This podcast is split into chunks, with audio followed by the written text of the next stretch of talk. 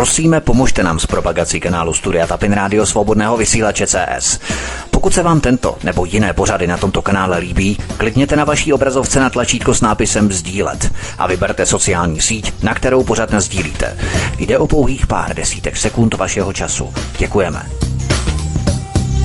Tak, konečně se mi přihlásil Vítek se svým hostem, vedoucím kolotoče, takže pánové, já vám předávám slovo a jsem vám k dispozici, až budete chtít zahrát. Mějte si krásně pěkný pořad. Ahoj Petře, zdravím tě, zdravím zároveň všechny posluchače, hlásíme se vám s rukou nahoře, i prostředníkem nahoře nebo ukazovákem, to samozřejmě naštěstí nevidíte. Hlásíme se vám všechny, přeju vám krásný večer, příjemné vysílání také. Doufejme, že budeme mít spolu s vámi po 21. hodině, kdy nám budete klást otázky, respektive panu VK, kterého tímto vítám. VK taky. Vítej, ahoj. No, ahoj, ahoj, já tě zdravím. Eh, zdravím samozřejmě Petra a všechny naše posluchače. Dneska tak začínáme zase tak zhruba s tou akademickou čtvrthodinkou, takže my to nebudeme zdržovat, pustíme se do prvního tématu, takže si to užijte, dejte si kafe, dejte si kuželku, dejte si něco, co je tekutý, že jo, k tomu nějakou klobásku nebo nějaký zákusek a pustíme se do prvního tématu, takže já vás všechny vítám. No, klobásky bych zrovna bral, já tady mám jenom to kafe, ale i to si myslím, že stačí, to je docela kvalitní, takže to mě doufám, že vystačí ani na polovinu pořadu, na druhou polovinu si udělám další. Tak, pojďme tedy na první téma, budeme řešit naší pandu a neb pandemický zákon, ale předtím jedna novinka, kterou už asi každý z nás dnes už ví, nebo teď dnes už ví. Karel Janeček právě oznámil kandidaturu na prezidenta, což se dalo čekat. Ale mezi tím Petr Nečas, premiér Petr Nečas, pardon, Petr Fiala, tak on to to je úplně jedno, ale Petr Fiala si všechny antivaxery v úzovkách natřel nad, na chleba. Za chvíli, eh, pardon, zatímco se všichni radovali, že povinná vakcinace byla v České republice odložená, tak Fialova vláda mezi tím v tichosti schválila děsivou novelu pandemického zákona. Ministerstvo zdravotnictví bude moci zavídat firmy, podniky a živnosti neočkovaným subjektům, to se minimálně mimochodem zvědavý, jak to dopadne třeba s šeberákem. Jo.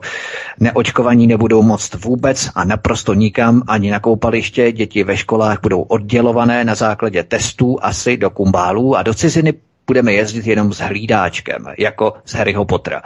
Já jsem zaznamenal VK, jak Karel Janeček po tom jeho slavném vyhlášení v Zlatém Slovíkovi, tak napsal, tuším do Reflexu, teď to nevím přesně, ale někde to bylo, docela do nějakého hlavního deníku, že není žádný antivaxer, že není proti očkování. Takže se nám hezky vybarvil. Myslíš, že Janeček pojede takzvaně na obě strany a každý si prostě vybere tu polovinu, která se mu právě líbí a která se mu hodí, takový vše kandidát pro eh, v podstatě mnoho četné lidi? Uh, takhle, to je uh, to není zase žádná novinka, protože to, že on není proti očkování, to je známá věc a konec konců i před tím uh, zlatým, teda zlatým, už český slavík, že před tím uh, český, pořadem, no, no, ale ne, pořád, jako to je zlatý, že jo, oni to museli kvůli licenčním právům přejmenovat, že ne český slavík. Tak je to, on se tím nějak detail, on není proti vakcínám, on je proti jejich vynucování v povinnost. Jo, to znamená proti povinnosti, proti povinným vakcínám, proti povinné vakcinaci, proti něčemu, co je prostě vynucované. To je ten zásadní uh, principiální rozdíl od uh, té skupiny, tvrdé skupiny proti vakcinaci jako takové, to znamená uh, z principu, že? To znamená ten, kdo odmítá absolutně prostě vakcínu jako takovou a nejenom třeba tu covidovou, ale jakékoliv vakcíny, že to znamená takové ty skupiny těch antivaxerů, jak se jim říká, lidé, kteří nemají důvěru ve vakcinaci. A nebo nemohou zase, jo, na druhou stranu, znamená, eh, nemůžou si vzít vakcínu, i kdyby třeba chtěli. Tak eh, v téhle eh, fázi on samozřejmě pojede tu linku, že je proti vynucování vakcinace, ale není proti ní, to jako takové, že není proti ní.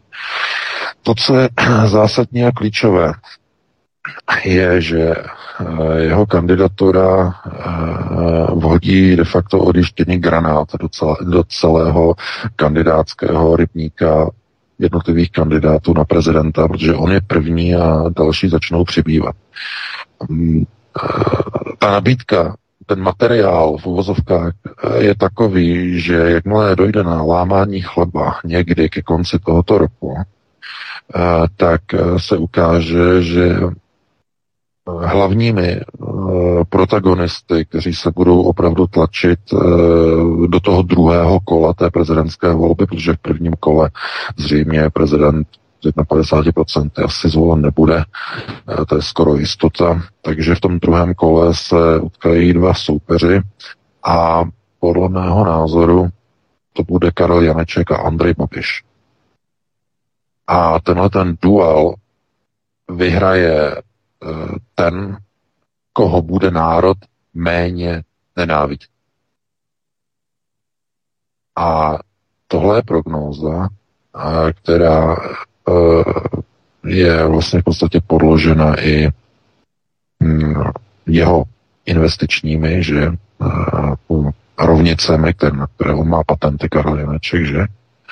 A tohle to de facto bude potom uh, velkým takovým tím hlavním úderným uh, otazníkem, uh, který vlastně vyskočí nad hlavama všech potenciálních voličů.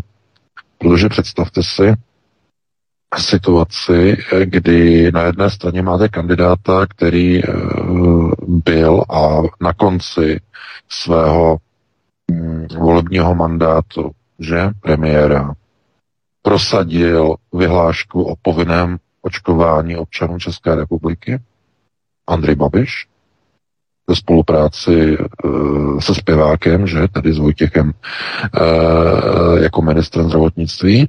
A na straně druhé bude kandidát, který bude ostře proti jakékoliv povinné vakcinaci, ale principiálně proti vakcínám není. Je pouze proti jejich povinnému vynocování.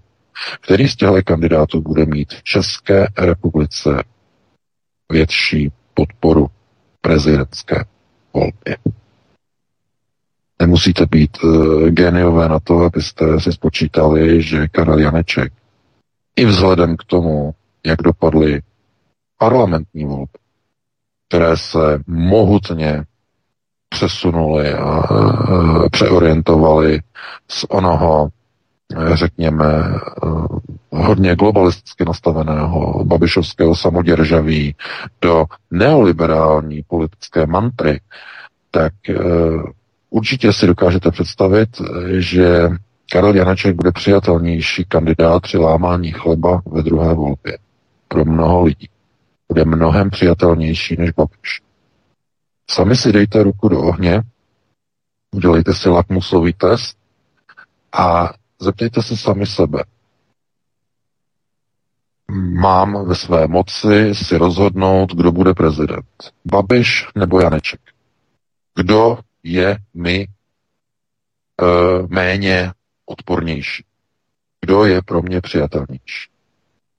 A teď tuhle otázku, když položíte, tak i na alternativě zvednete obrovské vlny emocí a lidé začnou být znejš, znejistěni a znejistěváni, protože najednou jsou konfrontováni s realitou, najednou čelí onomu hm, takzvanému globálnímu tenzoru, to znamená, eh, je daný směr, ale síla je určována daným momentem a okamžikem síly. Že? To znamená mocenský tenzor. A teď vy na to vlastně koukáte a říkáte, no jste znova postavení před tu samou volbu jako v roce 2018, kdy eh, byla dvojice Miloš Zeman a pan Jiří Drahoš. A jednoznačně se ukázalo, že představa neoliberálního hm, profesora eh, z Akademie věd eh, s, s velmi zvláštními eh, názory mm, byl nepřijatelný ve srovnání s Milošem Zemanem, který opravdu byl daleko bližší těm občanům, respektive a měl méně nepřátel, než měl Jiří Drahoš. A v té rovině roku 2018, jestli si vzpomínáte, tak já jsem říkal, že každý rok bude méně a méně a méně a méně voličů, kteří volí uh, takové osoby a takové osobnosti, jako je Miloš. Že to bude horší a horší, protože vyrůstají nové a nové generace a staří voliči umírají, že každým rokem je to vidět. A zatímco v roce 2017 uh, ta ta generace ještě byla dostatečně silná na to, aby se do parlamentu dostala ČSSD, komunisté a Andrej Babiš, aby dohromady měli vítězství. O čtyři roky už to nestačilo. Komunisté skončili, ČSSD skončila a Babiš, přestože vyhrál volby, ale nedokázal sestavit koalici, aby dokázal porazit neoliberální sektor, který převálcoval volby. Čím je to způsobeno? Mění se celá společnost. Kompletně celá společnost. Každý rok vyrůstá a má volební právo 130 až 148 tisíc nových voličů. To samo číslo samo o sobě představuje nějaké 4 až 5% voličů. Rok co rok, co rok, co rok, co rok, nových a nových zhruba 150 tisíc, to zaokrouhlíte, eh, voličů. Každý rok. Každý rok. A podobné číslo, samozřejmě, že ne tak velké, eh, starých voličů umírá. A tenhle ten přerod eh, té společnosti se potom projevuje v úplném překreslení voleb. A ve chvíli, kdy Andrej Babiš nedokázal bez koaličního partnera vyhrát parlamentní volby, nevyhraje ani volby prezidenta. Bude-li proti němu kandidovat někdo takový, jako je Karel Janeček, který je široce rozkročený, který není proti vakcinacím per se, tedy to znamená jako takovým, ale je proti jejich vynucování. Což stačí k tomu, aby získal podporu neočkované voličské báze. Takže tohle je zásadní věc, je to zásadní událost e, vlastně celého týdne. Trochu mě překvapilo, že k svému oznámení kandidatury se zvolilo úplně stejné datum, 21. jako já jsem napsal ten článek před dvěma měsíci, na 20. listopadu. Uh, úplně stejný, na den přesně. Uh, a, a, aniž bych nějak z toho nějak odvozoval cokoliv, tak tak samozřejmě administrátor mi hned hlásil, že tam máme přístupy, že podle IP adres z určité organizace firmy pana Janečka a tak dále. To znamená, že jsou možná tím vysílány nějaké signály směrem k alternativě. Ano, je to možné. Samozřejmě, je to možné. Já to nemůžu vyloučit, nemáme proto žádný, žádný důkaz, ale je to více méně, více než, více než podivné. Každopádně my nemůžeme jako nějakým způsobem tady předjímat, jakým způsobem se vyvine společenská objednávka, může se stát úplně cokoliv, to znamená ten odpor proti těm vakcínám bude tak obrovský, tak mohutný, že na antivakcinační notu naskočí i jiní kandidáti eh, z té skupiny možných potenciálních kandidátů, přestože zatím se k tomuto tématu nevyjadřují, ale zjistí třeba za půl roku, eh, že ta situace se úplně změní. Eh, je třeba se dívat i na to, že Albert Bourla, šéf Pfizeru, oznámil, že v březnu bude mít společnost Pfizer vyrobené nové vakcíny, které jsou přímo určené proti Omikronu. A mimochodem je teď doporučeno eh, pozdržet vakcinaci, dokonce i soukromé vakcinační společnosti teď nabízí jakoby pozdržení eh, očkování třetí dávkou a doporučují počkat si až na tu aktualizovanou šarži e, nového Pfizeru.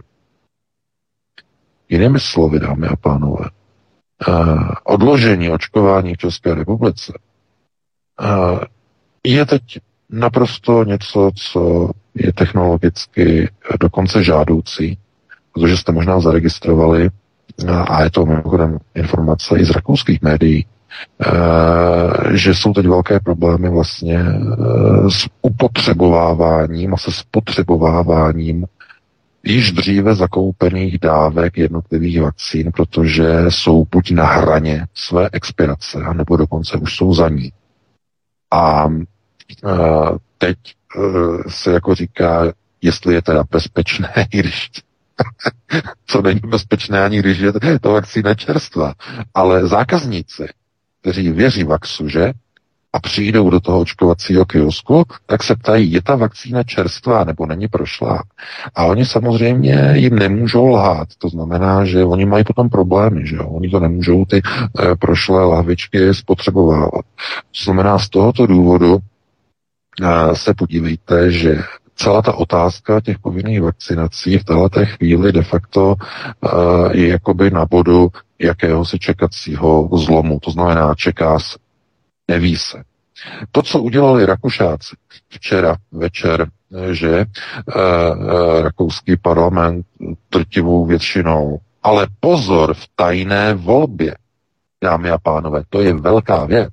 Rakouský parlament to včera odhlasoval e, v tajné volbě. Házeli poslanci rakouského parlamentu volební lístky při hlasování o povinné vakcinaci, házeli do urny. Takže to bylo tajné, dámy a pánové, na rozdíl od českého knesetu. Kdyby to bylo takzvaně hlasováno aklamací, že? Protože aklamací se hlasuje e, v českém kresetu, že? V českém maštali. To znamená, e, že veřejně, že poslanec vedne ruku a je veřejně známo, jak hlasoval, ale oni hlasovali e, tajně, v tajné volbě a představte si, pro povinný vax 133 rakouských poslanců a proti jenom 33. V tajné volbě. Kdyby to byla aklamační volba, tak bych řekl, no je to kvůli tomu, že dostali nařízeno od vedení strany, partaje musí hlasovat pro, je to, je to pod komandem, že komandatura, oni museli a ve skutečnosti by třeba nechtěli, ale ne, ne, ne, dámy a pánové, tohle to byla tajná volba. Oni v tajné volbě se vyslovili pro takovýhle drakonický zákon. To je, to je fašizace, prostě to je něco neuvěřitelného. A zase znova Rakousko. Že rodiště Adolfa Hitlera, však, že Ostmark, oni to mají v podstatě v krvi. Že u Rakušácích se to říká. Je to kvůli tomu, že tam je vlastně, že jo, když půjdeme do eugeniky, že jo, to je trochu se takové nekorektní, ale rakouský genom je promíchaný s českým genomem a s keltským genomem, že? A Rakušácích se říká, že v podstatě to je, by říkali jako, že jako německé, jako trochu jako, teď bude znít strašně jako německý, hm, nebo germánský, jako Untermensch. Jo? Untermensch. A e,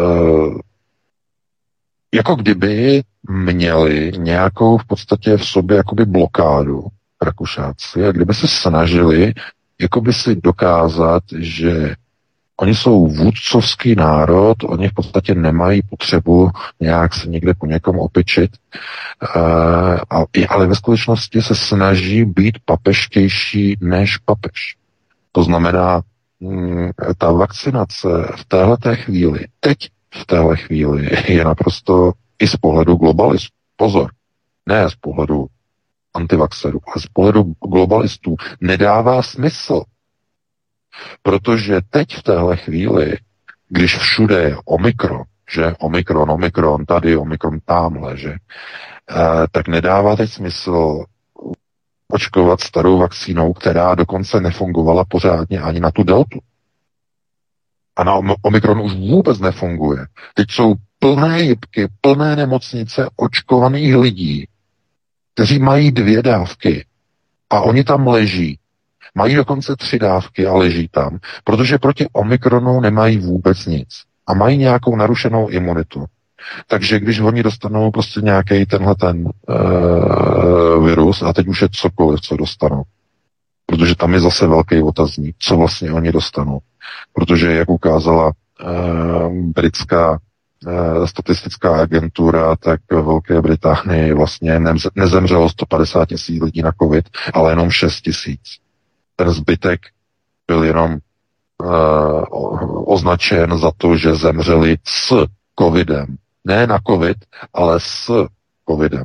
Měli jinou nemoc, jinou příčinu smrti, ale když zemřeli, tak měli pozitivní test na covid, takže s covidem, ale pouze na covid zemřelo jenom něco málo přes 6 tisíc Britů. Takže ani v tom Rakousku de facto není, jakoby nelze zdůvodnit, proč by měla být eh, povinná vakcinace v téhle chvíli, když nejsou jakoby nové vakcíny, proč by měla být vlastně prosazována.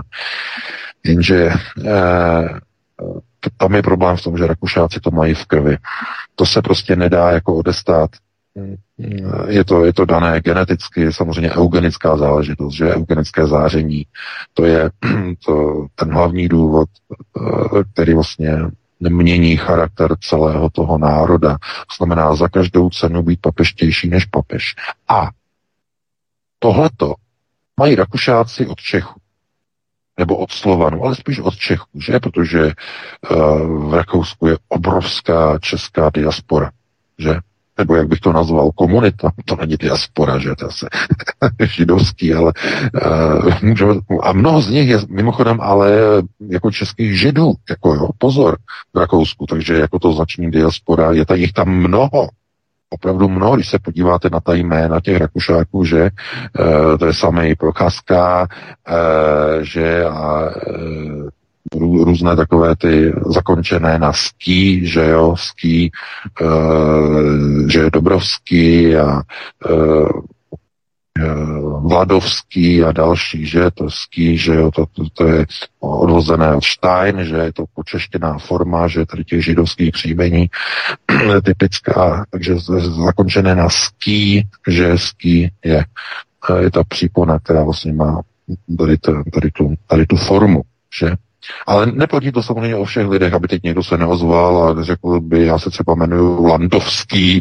že no tak, no tak tam zrovna jo, ale, ale jsou další, kteří mají příponu ský a řeknou, my nemáme nic společného, nemáme židovský původ, nemáme, ne, ne, ne, ne, ne. Samozřejmě to nelze jako generalizovat, že? Nelze. Ale eh, je to určité vodítko, jo, jak to poznáte, minimálně v tom Rakousku.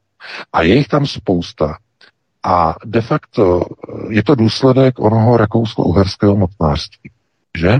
Ten, vlastně ten důsledek. A eh, Rakušáci de facto mm, si nesou část tohoto eugenického záření sebou. Jo, nesou si sebou. To znamená, propojení z dob Rakousko-Uherska zůstává eh, v genotypu eh, rakouského národa. Zůstává. Stejně jako i českého. Konec konců nejlepším důkazem je současný úřadující premiér Petr Fiala, že? který je jedna ruka s Otou von Habsburským, nebo byl jedna ruka už od počátku 90. let, dokonce od konce 80. let, mimochodem, to bylo ještě dříve, ještě před rozpadem federace. Takže v rámci takzvané Evropy, že? A tohle to de facto jenom ukazuje na to, že co se očkování, tak snaha o prosazování takové té povinnosti, vakcinační povinnosti, eh, je eh, de facto teď v této chvíli úplně jakoby mimo jaké, jakési opodstatnění nebo jakékoliv opodstatnění, protože eh, ty vakcíny nemají ani pro ty globalisty teď už doslova žádný význam. A to z toho důvodu, že jejich neúčinnost, dámy a pánové, je tak obrovská, je tak vysoká, že kdyby teď v České republice se začalo plošně, povinně, zdůraznuju, očkovat, tak by to byl takový průser, jaký si vůbec nedokážete představit. Představte si, že by Fiala do toho šel téhle chvíli se starýma vakcínama, které nefungují na Omikron. Dovedete si představit ty tisíce a tisíce lidí na jednotkách intenzivní péče. A kdo by to odnesl? No, jednak vláda, ale kdo především? Nadnárodní farmaceutické společnost. No a oni, nebo oni mají přece co? Mají indemnit, mají nežalovatelnost, nestíhatelnost mají to podepsané od Evropské unie, nenesou za ty vakcíny zodpovědnost. Takže co by to znamenalo? No, znamenalo by to obrovskou explozi nespokojenosti lidí, de facto by došlo na potvrzení slov alternativy, té antivaxerské alternativy, že?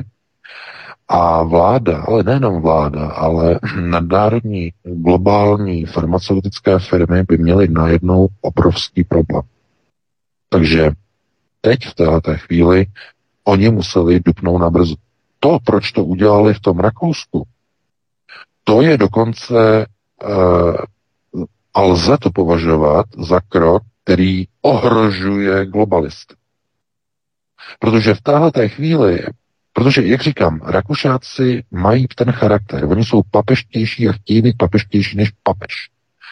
A oni jsou tak uh, unáhlení nebo uvědomělí s tou vakcinací, že zkrátka může dojít k tomu, že v tom Rakousku s tou vakcinací, pokud rychle nebudou prostě vakcíny na Omikron, že jo, nějak získané, jakože tak rychle to vůbec nepůjde, tak to tam dopadne prostě velkým skandálem, eh, velkou, velkou holomajznou, doslova to tak řeknu.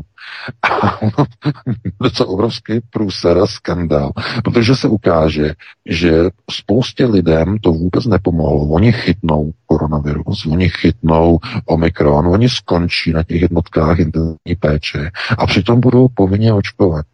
A když tohleto postihne pár lidí, tak se řekne, no je to náhoda, ale když to bude e, důsledek povinného plošného očkování, tak ty případy půjdou do stovek tisíc.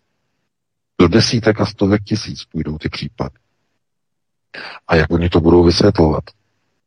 Takže já si dokonce myslím, že v nějaké chvíli, no, v jaké chvíli, no minimálně příští týden, eh, tam vznikne nějaká poslanecká iniciativa a dojde tam zřejmě k nějakému podání nějakému návrhu k rakouskému ústavnímu soudu, aby tenhle ten eh, zákon zrušil.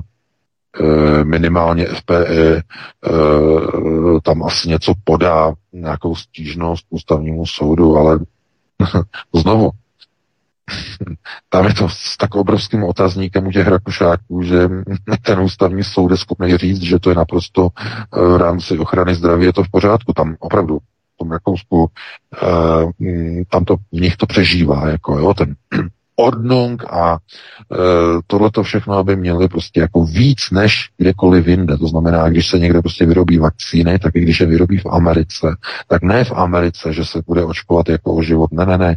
V Rakousku se bude očkovat jako o život. A v Izraeli jako o život. To znamená,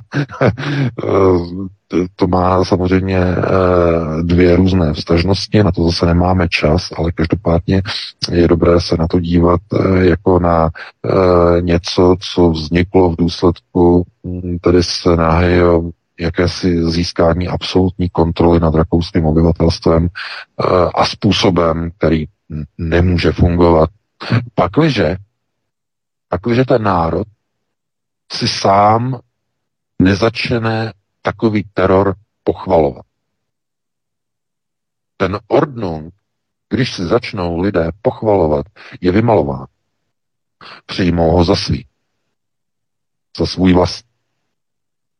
Já připravuju ještě na víkend jedno video z Austrálie, je to reportáž, uh, poměrně zajímavá, dělají rozhovor uh, s, s obyvateli Mm, Austrálie, eh, co říkají na Novaka Djokoviče, jaký mají na něho názor a tak dále. Až uslyšíte, to je na zvracení. Měli by ho zavřít, že přijel neočkovaný. Jak si to mohl ten dobytek dovolit? Oni to tam vypípli. Ta fašizace těch Australanů je neuvěřitelná ale to zabíháme úplně na jiný kontinent, kontinent do jiného detailu. E, co jenom chci říct je, že mm, to, co v podstatě teď je hlavní v České republice, je to zásadní, že zatímco tohle to bylo jakoby odsunuto do pozadí, to znamená, čeká se Pfizer přinese nové vakcíny proti Omikronu, tak znamená, není důvod v České republice teď očkovat a už vůbec ne povinně že tak se čeká, ale na co se nečeká, to je novela pandemického zákona. A tuhle informaci přinesl jako první server stav bez nouze CZ a dostali jsme na to odkaz a normálně bychom si na to ani nevšimli, ale tohle to je opravdu síla. V ten samý den, když vláda Petra Fialy rozhodla o tom, že teda se zatím nebude povinně očkovat, tak na tom samém zasedání vlády byla přijata v návrhu novela pandemického zákona. To je ten slavný Babišův pandemický zákon, eh, který dostal označení jako zmocňovací zákon pro ministra zdravotnictví podle vzoru, že zmocňovacího zákona Adolfa Hitlera z roku 33, eh, kdy jsou pravomoci vlády a poslanecké sněmovny o vyhlašování omezení a opatření, které omezují práva občanů České republiky a podnikatelských subjektů, jsou přenesená z ústavodárného sboru z poslanecké sněmovny na exekutivní orgán který je představován ministerstvem zdravotnictvím, který je zastoupený ministrem zdravotnictví. A právě minister zdravotnictví na základě pandemického zákonu, zákona získává obrovské pravomoci, větší pravomoci než vláda České republiky a větší než poslanecká sněmovna. Proto označení pandemického zákona zasluhuje označení jako zmocňovací zákon. Je to zmocňovací zákon. To, co teď v té novele připravila Fialová vláda, to je něco neuvěřitelné. Je tam hned několik v uvozovkách vylepšení toho původního Babišova zákona. To hlavní, alarmující je, to vylepšení v uvozovkách je, že podle novely už pandemický zákon nebude omezený do konce roku, jako byl původně Babišův pandemický zákon, omezený do konce roku, tohoto roku 2022, ale už je tam uveden jako neomezený, časově neomezený, to znamená na pořád. Eh, a to znamená na furt, že? Na pořád. A takže eh, chápete, salámová metoda. Babiš, salámovka, že? E, přijali zákon a nebojte se, nebojte se, hm, bude to jenom dočasný, ňu, ňu, ňu, ťu, ťu, ťu, že jenom dočasný. Podívejte se, přijde nová vláda, řekli byste, e, musíme být slušní, hlavně slušně, že? To je to nové heslo. A, a co vám udělá ta vláda? Hlavně slušně vezme nůž a podřízne vám krk, že? Hlavně slušně. A co to znamená? No tak strana, která šla, si dají ještě název takový, jako že jdou spolu, že jo? A hlavně slušně spolu. Tak e, místo, aby ten pandemický zákon zrušili, tak oni ho ještě vylepší. Oni ho ještě vyšperkují. Takže kromě toho, že bude mít neomezenou platnost v novele, tak tam udělali některé změny. Tak například e, ve školství bude mít minister zdravotnictví právo nařídit testování dětí, kdykoliv nastane situace, kdy bude posouzeno, že to je záhodno. Testování dětí. Kterých dětí? Které nebudou očkovány. Frekvenci určí ministr zdravotnictví. V jaké frekvenci? No třeba dvakrát denně. Nebo dvakrát týdně. A jedno je moc, druhý je málo. No to rozhodne minister zdravotnictví. Má zmocňovací zákon v novele. Takže dítě, které nebude mít vax, tak mu budou strkat špejly jak často do nosu. Každý ráno, když přijde do školy, eh, nebo dvakrát denně. A bude muset nosit roušku na rozdíl od očkovaných dětí. To znamená, bude odsejchovaný, bude označkovaný, bude mít tlamokryt a bude na něj ukazováno, že je untermensch. To znamená, on je pod člověk, on nemá vakcínu. Vidíte, on nemá vakcínu. Jako židé nosili žluté hvězdy, on bude nosit tlamokryt. To malé dítě. Takže mají zmocňovací zákon. Další věc. Eh, minister zdravotnictví bude moci, omezit uh, provoz jednotlivých zařízení a už nejenom obchodů a služeb, ale dokonce i takových zařízení, jako jsou třeba koupaliště. Nevykoupete se. Bazény, koupaliště pro uh, neočkované nebude dostupnost. Nebude dovoleno, aby tam přišli. To znamená, nebude to rozhodovat sněmovna. Ne, ne. Nebude se to rozhodovat na základě nějakého zákona. Ne, ne. Ani o tom nebude rozhodovat vláda. Ne, ne. Pouze jeden člověk ministr zdravotnictví. Další věc, která je tam úplně nová. Eh, v každé škole bude moci být eh, přítomná osoba, která bude provádět a pomáhat s prováděním opatření proti pandemii. To samé jako na Slovensku. Kdo bude ta osoba? No bude to nějaký lékař, nebo to bude zdravotní sestra, která bude běhat s jehlou z patra do patra a bude očkovat děti, které dojdou na pravdu boží. A řeknou si, eh, nebo navzdory rodičům se nechají očkovat, zajdou do kabinetu, že k, eh, k paní sestřičce a řeknou, já chci prostě vakcí, protože už nechci nosit ten, ten tlamokryt. Nechci, aby děti tady na mě si ukazovaly, že jo. Takže znovu zavedení tady těch věcí. Další věc, pojedete za hranice a když vláda eh, rozhodne, že nějaká země přes noc, že najednou se rozhodne vláda, že tahle ta země se nám zdá riziková, tak vy, když pojedete na zpátek, tak budete muset státu nahlásit, že do speciální aplikace, kterou jsem nazval hlídáček, eh, že jo, jako eh, z toho filmu s Harry Potterem, že kde jste byli, s kým jste byli, jak dlouho jste tam byli, s kým jste cestovali, po jaké trase jste jeli, s kým jste se stýkali, za jakým účelem jste tam byli a e, jak dlouho jste byli spolu v kontaktu. Tohle to všechno budete muset dát do dotazníku, budete tam muset dát svoji adresu e, původního zdržování se v cizině, potom vaši adresu, kde se budete zdržovat po návratu, vaše telefonní číslo, váš e-mail a to všechno pro potřeby trasovacích organizací, které budou trasovat celou vaší cestu v té dané v úhozovkách rizikové zemi. Kde je nějaká ta svoboda? No, já ji tam nikde nevidím. Tohle to je total control, úplně jak vymalovaný, úplně zlatý. E, tohle to není normální. Mm, ta novela samozřejmě pokračuje i mm, dalšími uh, omezeními, které se týkají uh, především poskytování služeb.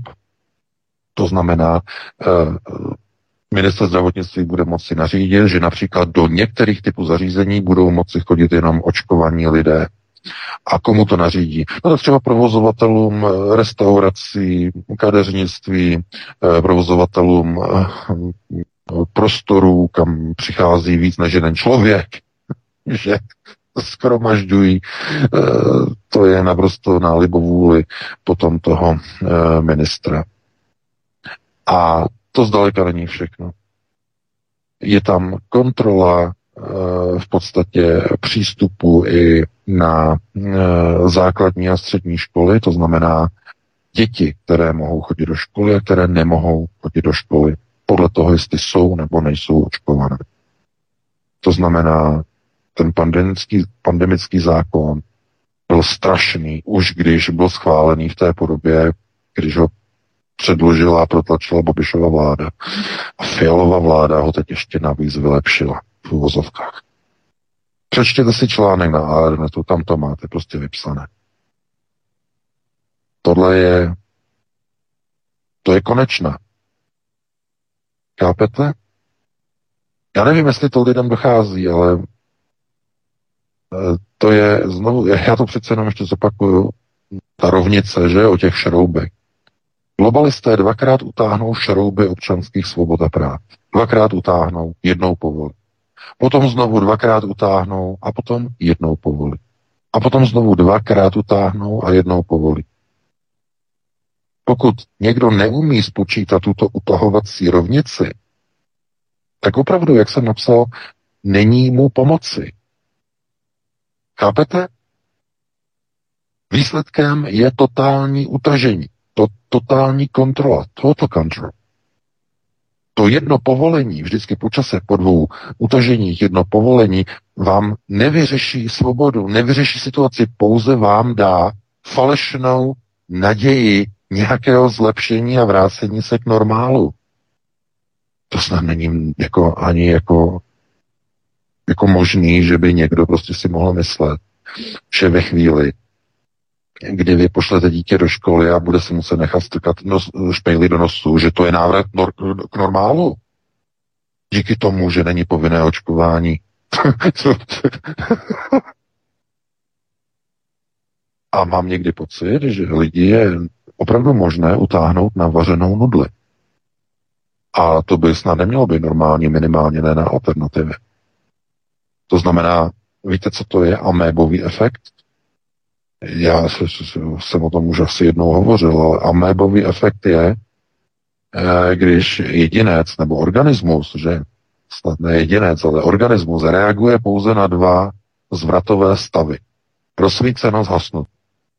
To je amébový efekt. Nic mezi tím. Rozsvícenost, hasnuto. Buď něco dobrého, nebo něco špatného.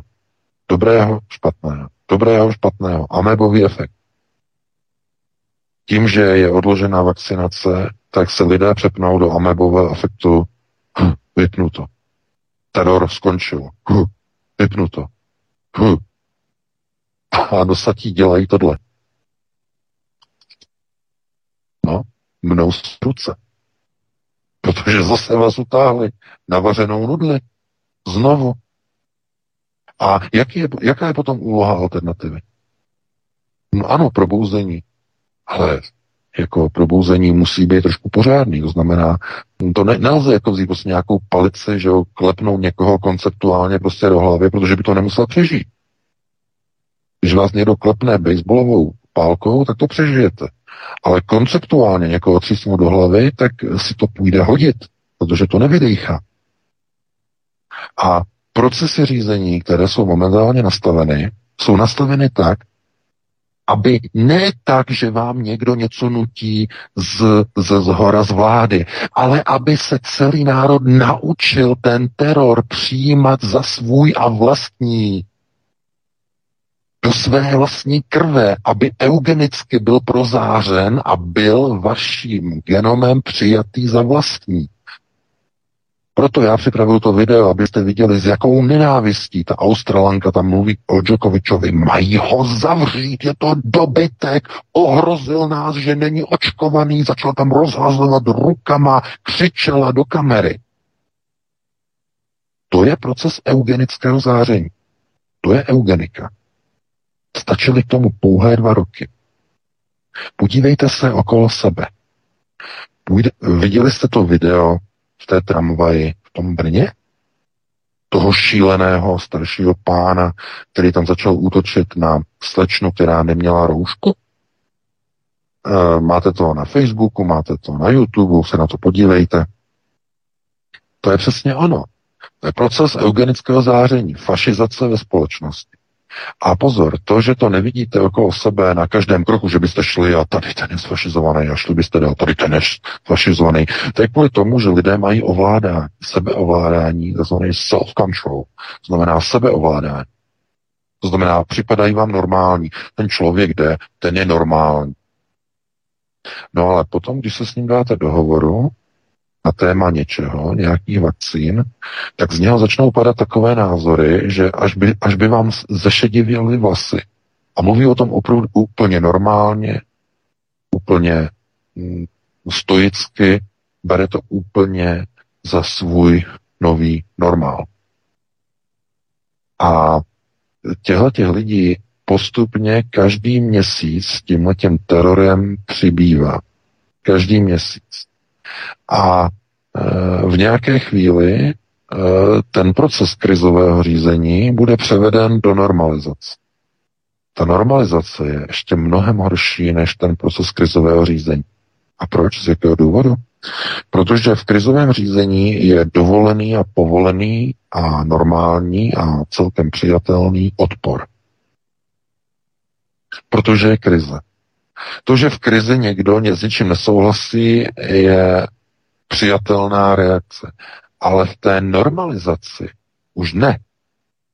V té normalizaci, když někdo je proti, tak ho zašijou, tak ho umlčí, protože v té normalizaci už, anebo ho zavřou do blázence, protože v té normalizaci už není dovoleno o čemkoliv pochybovat.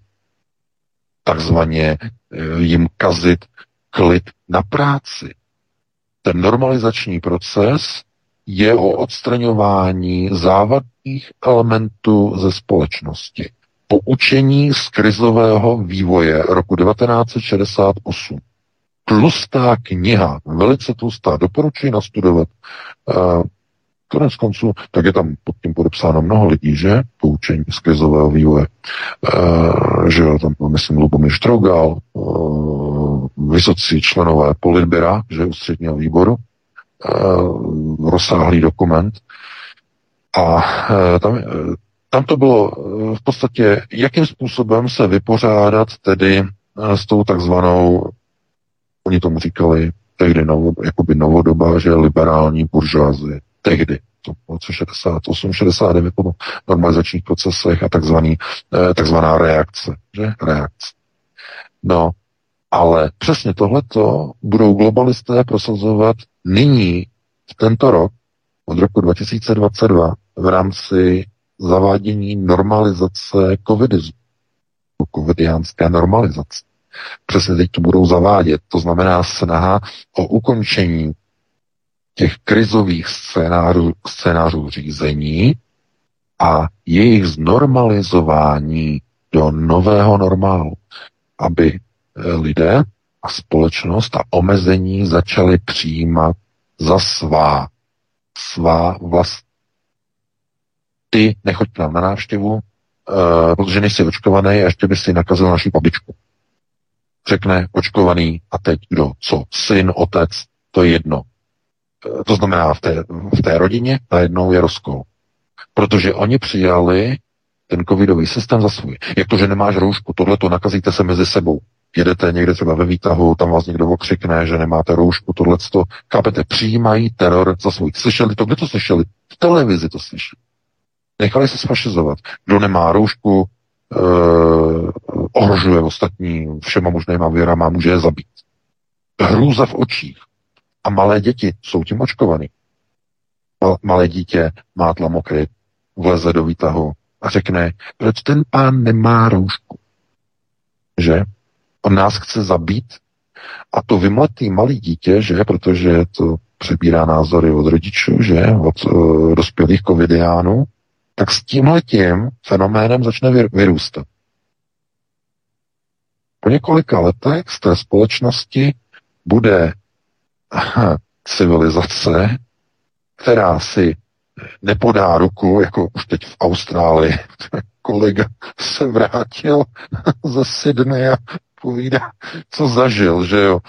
E, tam byl, jsme ho tam vyslali, e, e, tohleto, a, a že mu tam nepodal šéf oddělení, že mu tam nepodal ruku kvůli, kvůli covidu, i když je tedy jako očkovaný a všechno, a, e, že jako ruce už se prostě v Austrálii podávat nebudou z preventivních důvodů, aby se lidé nenakazili, že jsem úplně vybuchnul smíchem a říkal, no tak to si děláš srandu, to není možné.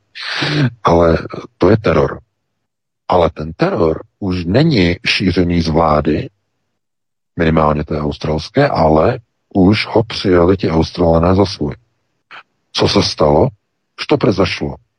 No, oni ten teror vzali už e, za svůj, mají ho pod kůži a v rámci eugenického záření se jim dostal do jejich vlastního genomu. Stačily na to dva roky. A tohleto e, je jenom ukázka, důkaz toho, to, co se stalo s Novakem Djokovicem ta reakce. Tam, není, tam nejde o to, ta vláda, jak se chovala, tohleto. Tam jde o, o tu reakci té veřejnosti, že konec konců tam byl i ten uh, průzkum toho veřejného mínění, že, který 87 celých 4% Australanů souhlasí s deportací Novaka Djokovic. 87,4. Ano, můžete říct, můžete říct, že to je prostě číslo, které je třeba uh, uh, zprefabrikované, je, je fejknuté, ale po tom zážitku kolegy z firmy, že mu tam řekli, že už se ruce nebudou podávat v Austrálii kvůli preventivním důvodům, tak mám pocit, že to číslo nebude příliš nafouknout. Bohužel, nebude. Je tam samozřejmě uh, spousta lidí, která tam demonstrovala za Novaka Djokoviče, za jeho svobodu.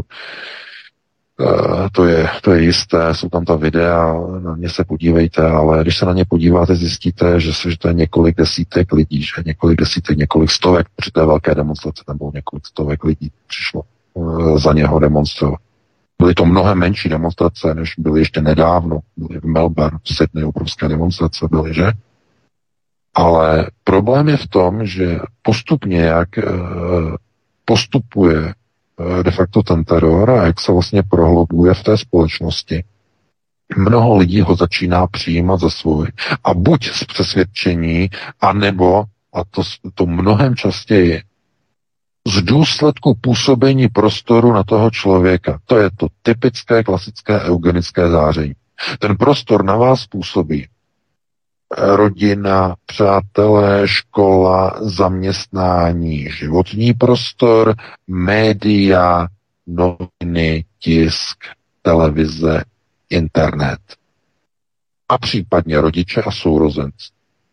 Tihle všichni na vás působí a tím vytváří takzvané eugenické záření, které mění charakter člověka, takzvaný genom. A e, samozřejmě, že po druhé světové válce eugenika je zakázaná, nebo ne zakázaná, ale zapovězená jako něco, s čím nakládali nacisté, ale ne, ne, ne, prostě ta eugenika byla, byla zneužita nacisty, ale eugenika hovoří o tom, jak prostředí, společenské prostředí přetváří člověka na základě působení jednotlivých vlivů toho prostředí, ve kterém žije. Mění jeho genom, mění nejprve jeho charakter, jeho chování, jeho myšlení. Je-li v tom prostoru déle, mění se barva jeho kůže, mění se jeho e, fyziologické e, projevy, že buď získává svaly, nebo začíná tloustnout, nebo získává nějaké nemoci, nebo se mu začnou měnit, já nevím, třeba zuby, nebo uši se mu začnou měnit, že tvář, rysy obličeje, a, a přitom on nedělá nic jiného, než že se trvává v nějakém prostoru, který na něj eugenicky působí. Podněty, že?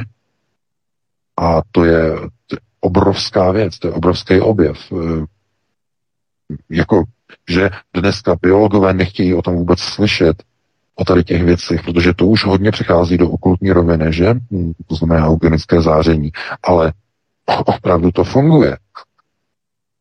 Když někde zůstáváte příliš dlouho v nějakém prostředí, to prostředí vás změní. Nejenom charakterově, ale dokonce i vzhledově a fyzicky. Někdo, kdo je dlouho vystaven zlu, tak se změní jeho obličej, změní se jeho oči a on vypadá jako zlý člověk. Jenom kvůli tomu, že dlouho byl vystaven zlu. Normálně to na něm vidíte v obličeji, vidíte to v očích, vidíte to na rys, rysech obličeje. To je všechno důsledek eugenického záření. A to, že organizace VREL měla e, tohleto opravdu zmáknuté do posledního detailu, eh, tak eh, to byl jenom důsledek toho, proč vlastně Maria Orsič navázala kontakt že, s syndikátem.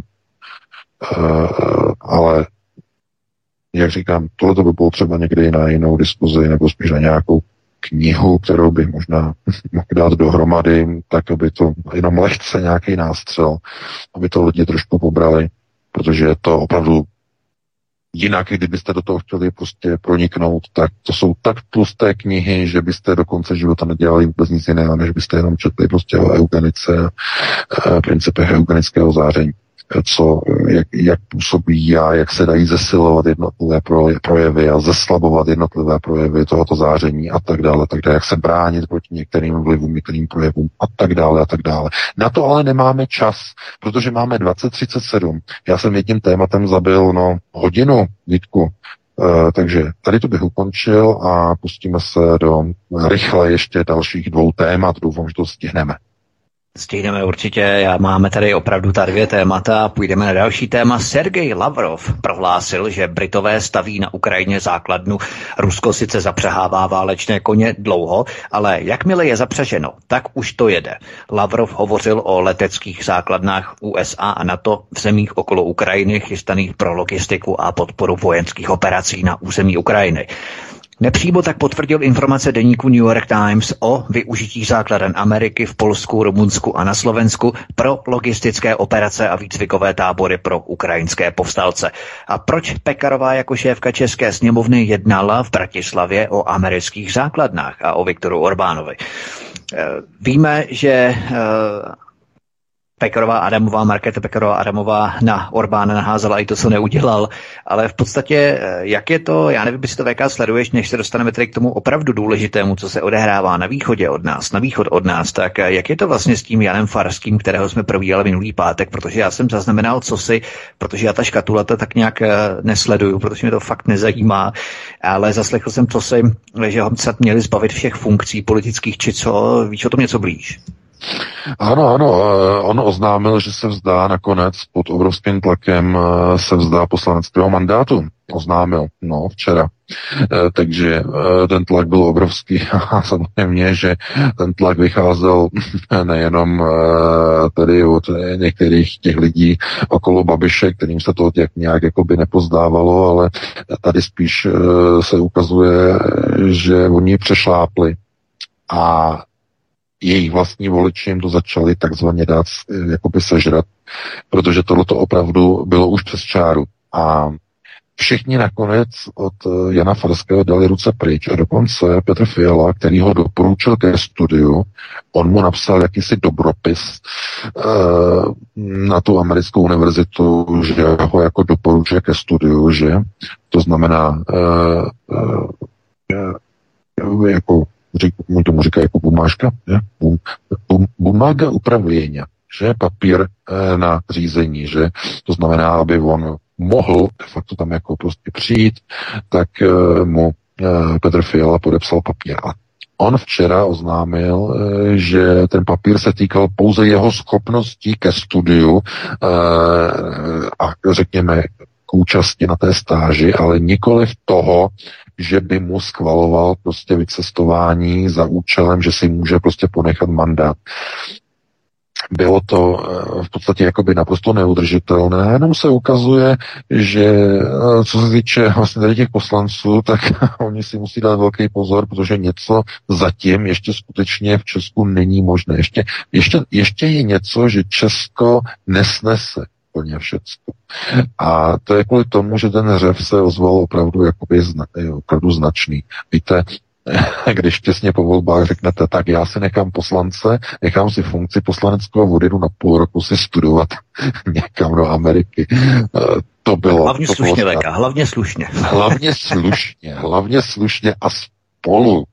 Takže to byl opravdu hrnec na hlavu. A e, z tohoto důvodu. E, každopádně, pokud se, co se týká Ukrajiny, no, tady bych já řekl takový jakoby příměr. Eh, Ukrajina má eh, obrovskou spojitost, a teď nevím, jestli to chceš probrat v třetím tématu, nebo to vezmeme z jedné vody na čisto. Pak bude španělský ale... vědec eh, v rámci té vakcíny. Tak to ne, tak to ne, tak to ne, tak to ne, tak to ne, tak to můžu říct Já, já to chci propojit na Slovensko a na to, co se tam děje okolo té nové smlouvy na hostování té americké, nebo těch dvou amerických základů. To má totiž s Ukrajinou strašně mnoho společného.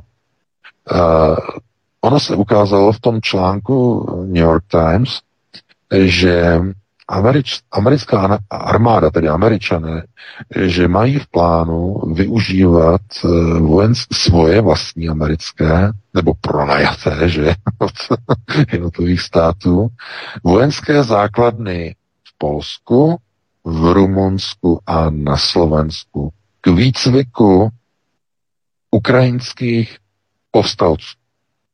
No a co to znamená?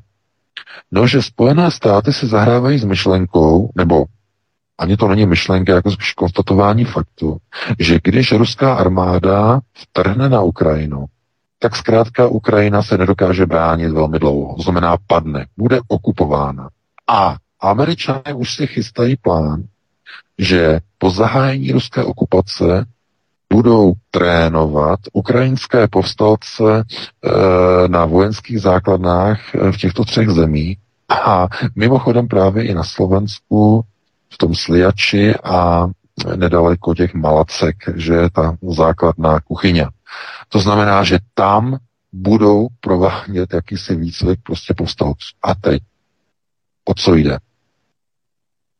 Kdyby ta válka opravdu byla, jakože pořád to vypadá v té roli a v té pozici jako neuvěřitelný hoax Američanů, naprosto neuvěřitelný, proč by Rusové něco takového dělali, tak je třeba si uvědomit ještě jednu okolostojíčnost, která je přehlížena, nebo jsou dvě okolostojíčnosti, které jsou přehlíženy a není jim věnována patřičná pozor. Ta jedna je, že Zelenský prezident oznámil, že už v červnu na samitu NATO v Madridu chce požádat o přijetí do NATO a chce slyšet od partnerů pevný termín, že přesto, on řekl, přesto už nejede vlak. Chce slyšet pevný termín přijetí Ukrajiny do NATO. To je jedna věc. A druhá věc, z Kieva, z hlavního města, začala ruská ambasáda evakuovat svoje zaměstnance a rodinné příslušníky. A včera na dotaz ruských novinářů ministerstvo zahraničí Ruské federace uvedlo, že ambasáda v Kijevě funguje dál bez jakéhokoliv omezení, ale odmítl odpovědět na původní dotaz. Jestli opravdu došlo k odsunu těch diplomatů a jejich rodinných příslušníků na to e, vůbec ministerstvo e, zahraničí Ruské federace e, v reakci vlastně tedy na ruské novináře vůbec neodpovědělo. A to je považováno v ruských médiích za mlčení a potvrzení faktu, dámy a pánové. A to mění situaci. Samozřejmě. Pokud Rusko začalo stahovat své, uh, oni tomu říkají, to se použiju takové slovo, non-essential persona. Jo? Aha, jak se to řekne česky? Uh, no, uh, no, no, Vítku. je proto, no, no nějaký, vlastně česky, nedůležitý personál, že? No, Asi, no, jasně, taky jsem No, no, tak zhruba, když jako nedůležitý to zní tak jako divně, že jo, ale američani to používají, tohle označení. E, pro, pro ty, kteří nemusí jako úplně se trvat jako na té ambasádě tak, aby tam prostě e, to všechno fungovalo. Takže tyhle ty lidi e, Rusové prostě evakuovali a odsunuli prostě zpátky do Ruska. Že? V tichosti, v naprosté tichosti. Ano, všimla si to hned rozvědka, že jo, americká, tohle to hned se začalo od toho, okolo toho křičet, že co a jak, co se děje. A tohle to už není jenom v rovině spekulací, dámy a pánové. A my si to musíme rozebrat. Doufám, že stihneme, ale jo, to bude velice krátké. Uh, Zelenský podle všeho vůbec neblafuje. Zelenský opravdu požádá eh, na to, aby vydalo jasné, pevné datum, kdy přijme Ukrajinu do svých řad. To znamená, bude žádat po Severoatlantické alianci pevné datum už v červnu na tom summitu, že? Už v červnu bude žádat. A to už může být pro Rusko pozdě. Rusko nemůže dovolit, aby se Ukrajina stala členem Severoatlantické aliance Putin by, ne, by neobhájil, neustál by křeslo ruského prezidenta. To prostě by, to by neustál. Neustál. To zdůrazňuji. A e, proto je to v té situaci, že Rusko teď nemá v podstatě kam se pohnout. To znamená, Rusko je zatlačeno k tomu, že bude muset reagovat. Nějak bude muset reagovat. A přesně dochází na slova Igora Stralkova, jeho prorocká slova. On to řekl teď minulý rok, to měl v tom říjnu, uh, měl to vysílání pro ten alternativní ruský kanál, kde měl rozhovor, velký povídání, asi 40 minut. A on tam říkal, Vladimir Putin mohl ukončit válku eh, v roce 2014, kdyby nás nechal dojít do Kyjeva. To znamená povstalecké oddíly, ukrajinská armáda byla v rozkladu, byla v dezolaci, že úplně e, prostě všechno by se to vyčistilo, bylo by to všechno normalizované. E, Putin na podnět Ruského židovského kongresu Jerry Paska tam velice intervenoval, e, aby žádnému zásahu nedošlo, protože tam byly zájmy na Ukrajině podnikatelské, biznesové, e, velice komplikované. To znamená, nebylo dovoleno. Ale Strelkov řekl, že to, co neudělal snadno Putin v roce 2014, bude muset udělat tenhle ten rok. A bude to krvavé a bude to strašně drahé. Řekl Strelkov. Zatím co všechno, co se děje, všechny takové ty signály, které uh, vybíhají, ukazují, že něco se opravdu děje. Hned uh, vlastně uh, před koncem minulého roku obrovská snaha Ruska, aby NATO a Spojené státy, aby se zavázaly písemně, že se nebude na to rozšiřovat. Najednou, chápete, dlouhá léta nic, ničeho, to znamená, nic se nedělo, vůbec nic dlouhá leta. Eh, Putin lovil, že jo, vytahoval z Černého moře amfory, tuhle jezdil eh, v Tajze na Tigrovi, že jo, nebo to byl vlk, já teď nevím, co to bylo. To znamená, každou chvíli prostě nebylo, nebylo důležité vůbec nic.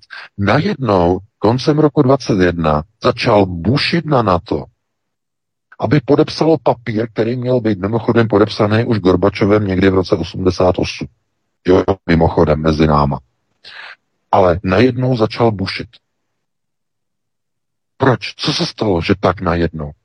Proč? Proč myslíte? Dejte si eh, logickou otázku. Proč tak najednou, když desítky let, skoro 30 let, bylo všechno v pohodě? Proč najednou chce Rusko nějaké písemné závazky? No dámy a pánové, protože ruská rozvědka má ty informace, že Zelenský chce skutečně eh, v polovině roku vymámit a vynutit si od NATO pevné slovo o vstupu Ukrajiny do NATO. To je ten důvod. To je ten důvod.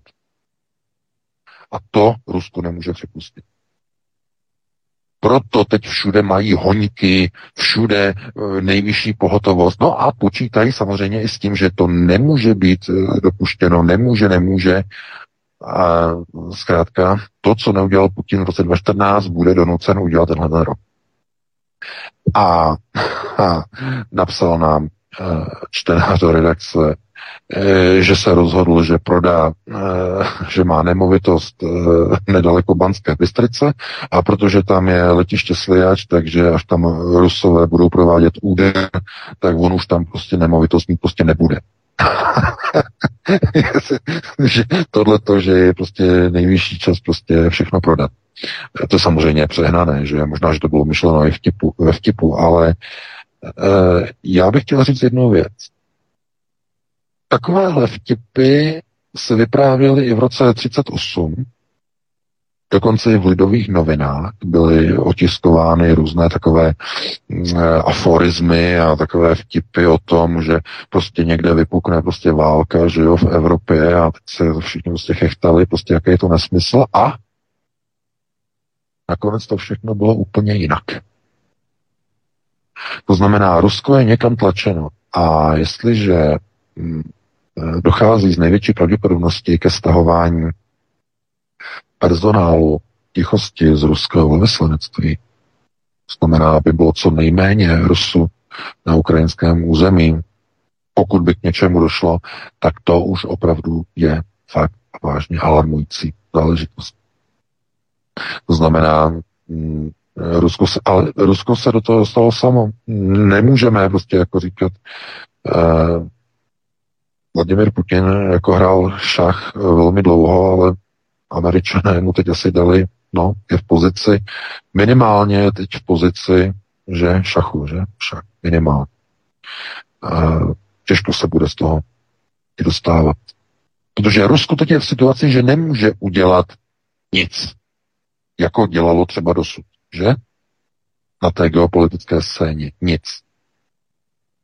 Eh, jediná chvíle, kdy Rusko v poslední době udělalo něco, A Rusko to stálo nějaké peníze, ale bylo uděláno. To byl vstup ruské armády do eh, Sýrie v roce 2015. To byl krok, kdy se Rusko opravdu rozhodlo. Nepočítáme-li tedy potom eh, ještě předtím v roce 2014 to rozhodnutí o operaci na Krymu, že? To znamená Krym a následně o rok později vstup eh, na území Sýrie. To byly dva kroky, kdy se Rusko prostě rozhodlo k, ke krokům, které bylo nutné prostě přistoupit. Ale nikdy to nebyly kroky, které by se týkaly samotného toho faktu nebo té podstaty toho základního, co je třeba udělat pro bezpečnost. To znamená, aby se Severoatlantická aliance nedostala blíže k ruským hranicím na takzvanou nástupní platformu. K tomuhle zkrátka nebylo v roce 2014 přistoupeno a Rusko se snažilo tomu vyhnout a přesto se nevyhnulo a teď stojí před tou situací a najednou vidí, že když neudělá nic, Ukrajina bude v NATO. A když udělá Rusko něco, no tak bude označeno za agresora, e, přijdou sankce a budou problémy a tak dále a tak dále. To znamená, Rusko teď je ve velice komplikované situaci. Obrovsky komplikované. No, takže takhle by na to odpověděl, no a pustíme se ještě do toho posledního tématu. Vítu. Španělský výzkumník potvrdil ve vědecké studii přítomnost nanočipů v lahvičkách očkovací látky Comirnaty od společnosti Pfizer a nafotil mikroskopem její fotografie. Těsivé záběry ukazují něco, co vypadá jako desky tištěných spojů s čipy a integrovanými obvody, moduly pro síťovou bezdrátovou komunikaci a Bluetooth moduly s podporou MAC síťových adres.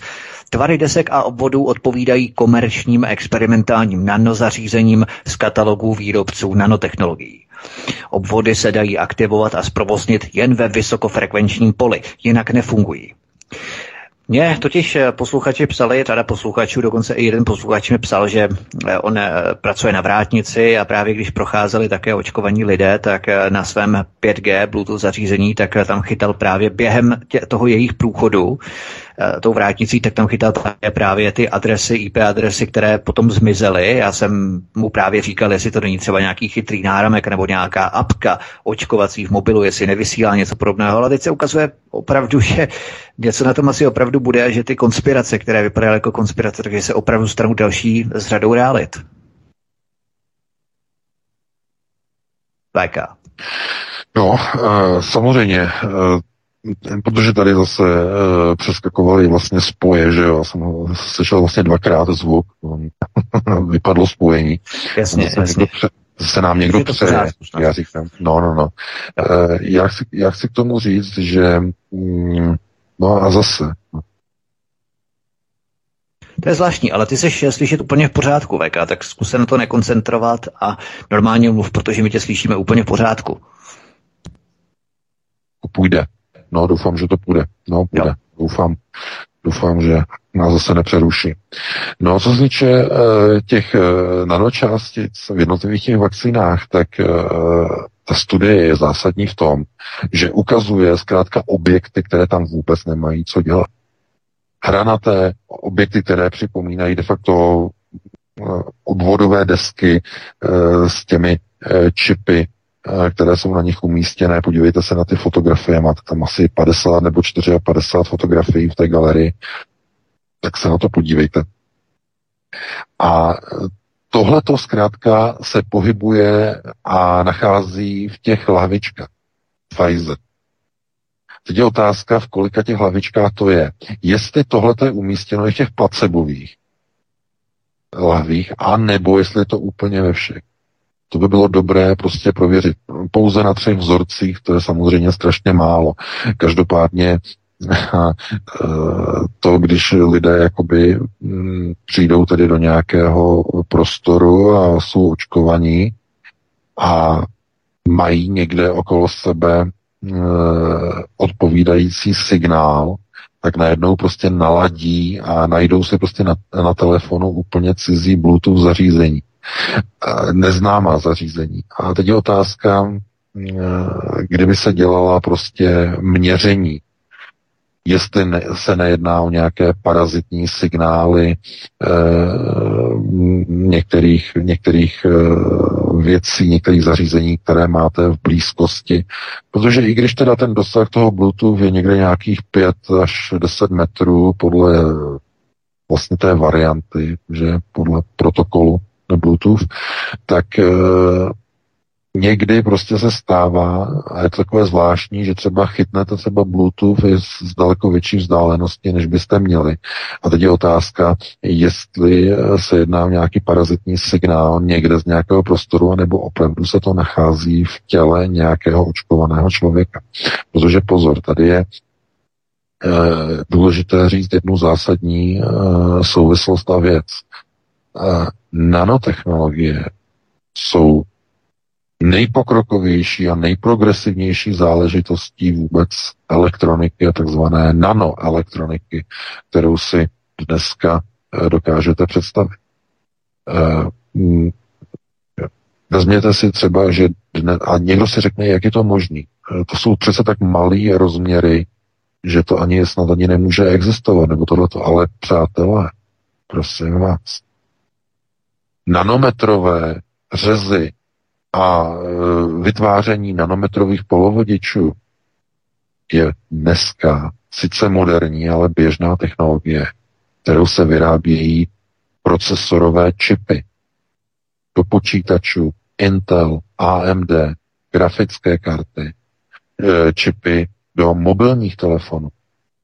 Vyrábějí se technologií, že 14 nanometrů, 9 nanometrů, 5 nanometrů. A co to je nanometr?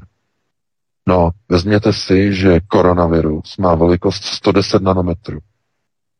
A dnešní čipy jsou řezány s přesností 4 až 5 nanometrů.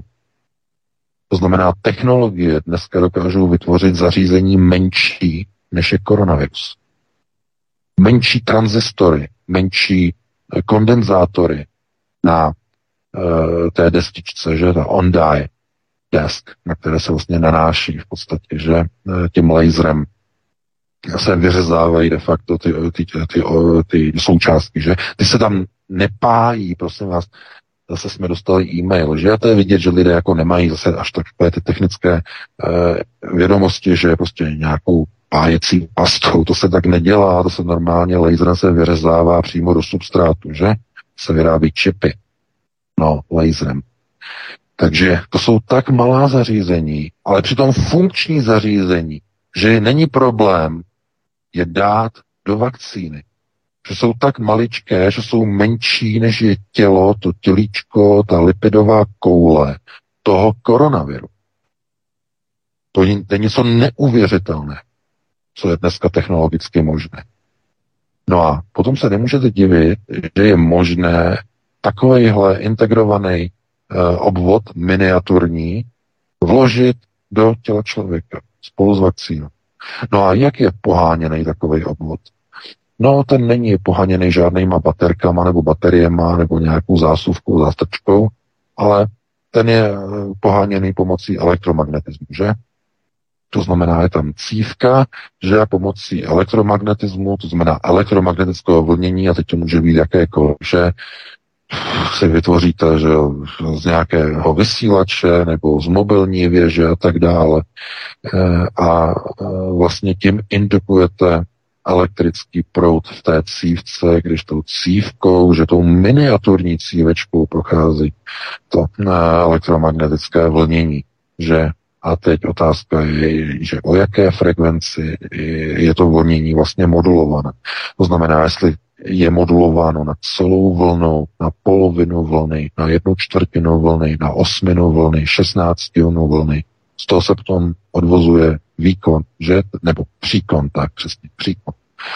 E, to znamená, že ta technologie, nebo ty technologie, které dneska jsou e, vlastně k dispozici, ty nejšpičkovější, tak umožňují zkrátka do těch vakcín narvat technologická zařízení.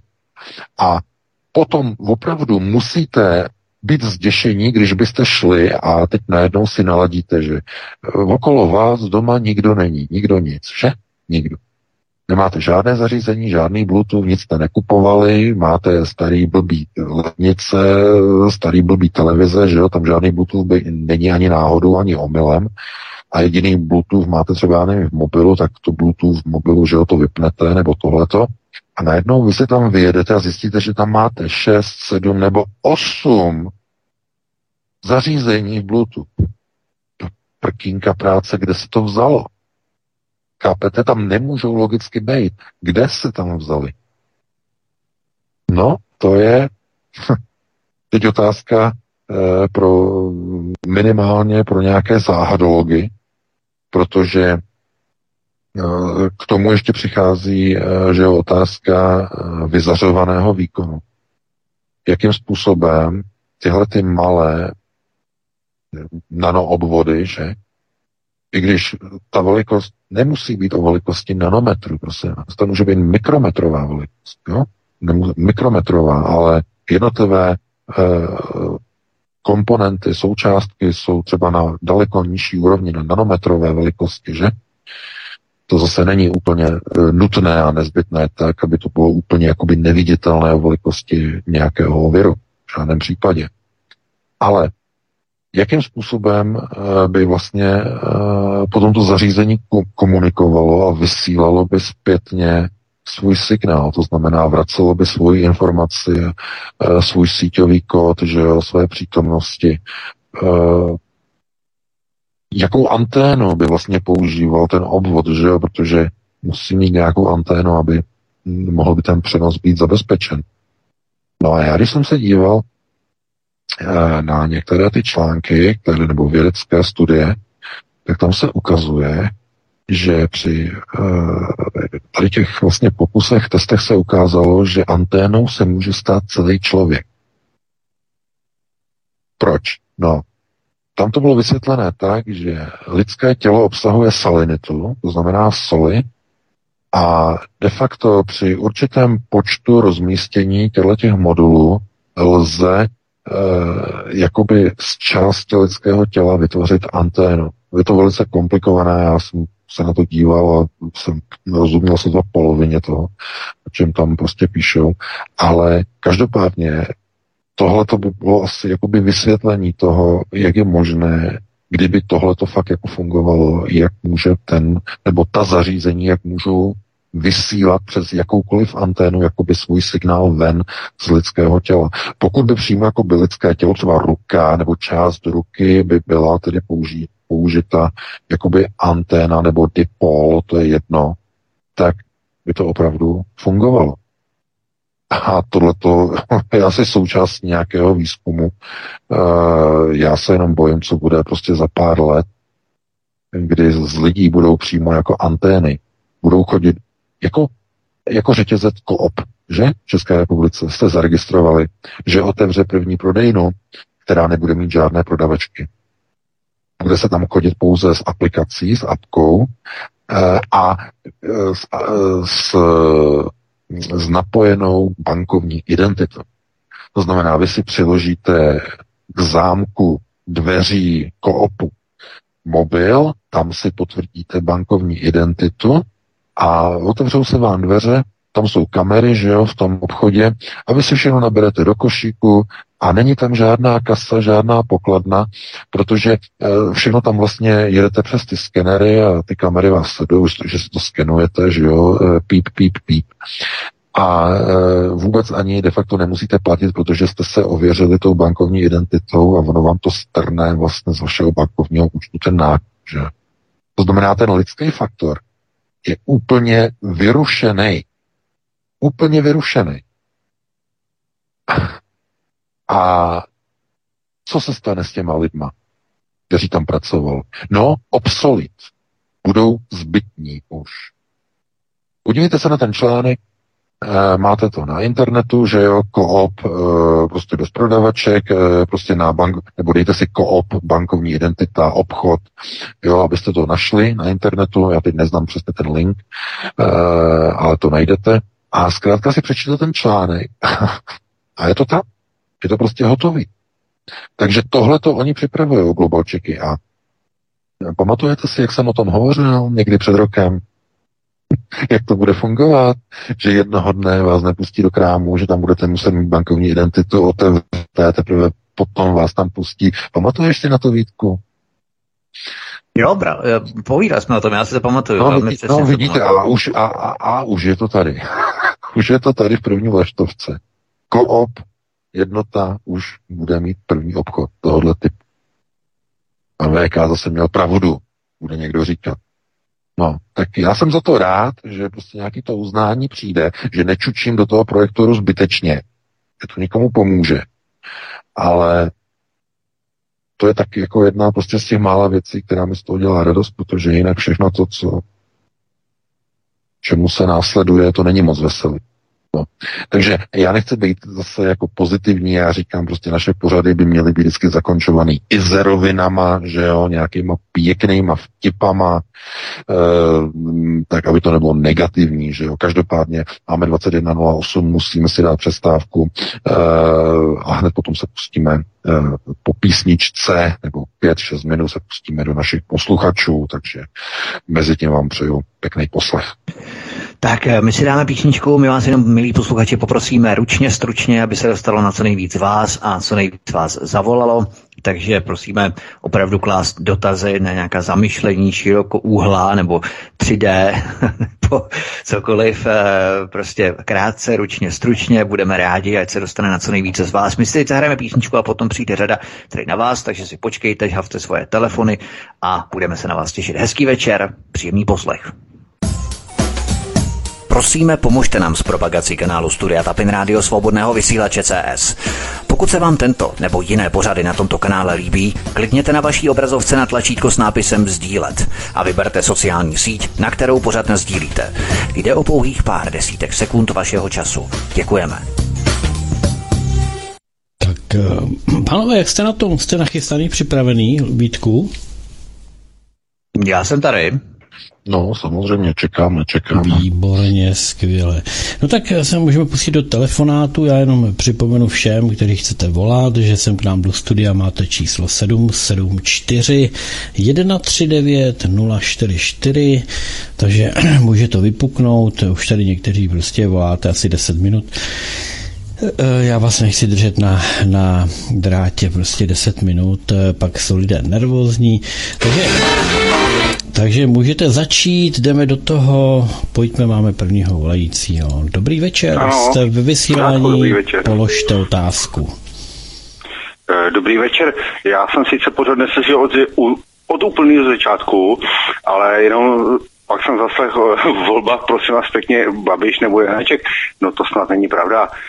Nezlobte se na mě, ale to už snad jako, já právě nesleduju ty naší žabomíší války, já sleduju trošku jinak rozsahově, ale eh, takže nevím, jestli tam je ještě nějaký jiný kandidát, protože eh, je lepší, dejme tomu, opravdu zvolit eh, kterýkoliv s proměnutím nějakou lidskou bytost, než něco takového, jestli mi rozumíte. Jo? Jenom takhle jsem se k tomu chtěl vyjádřit, protože to, to je to neštěstí a přesně jak říkal pan VK, jak povídá paní Vítová a podobné věci, to jsou prostě neskutečné věci, které se dějou a do, dokonce, dokonce bych řekl, že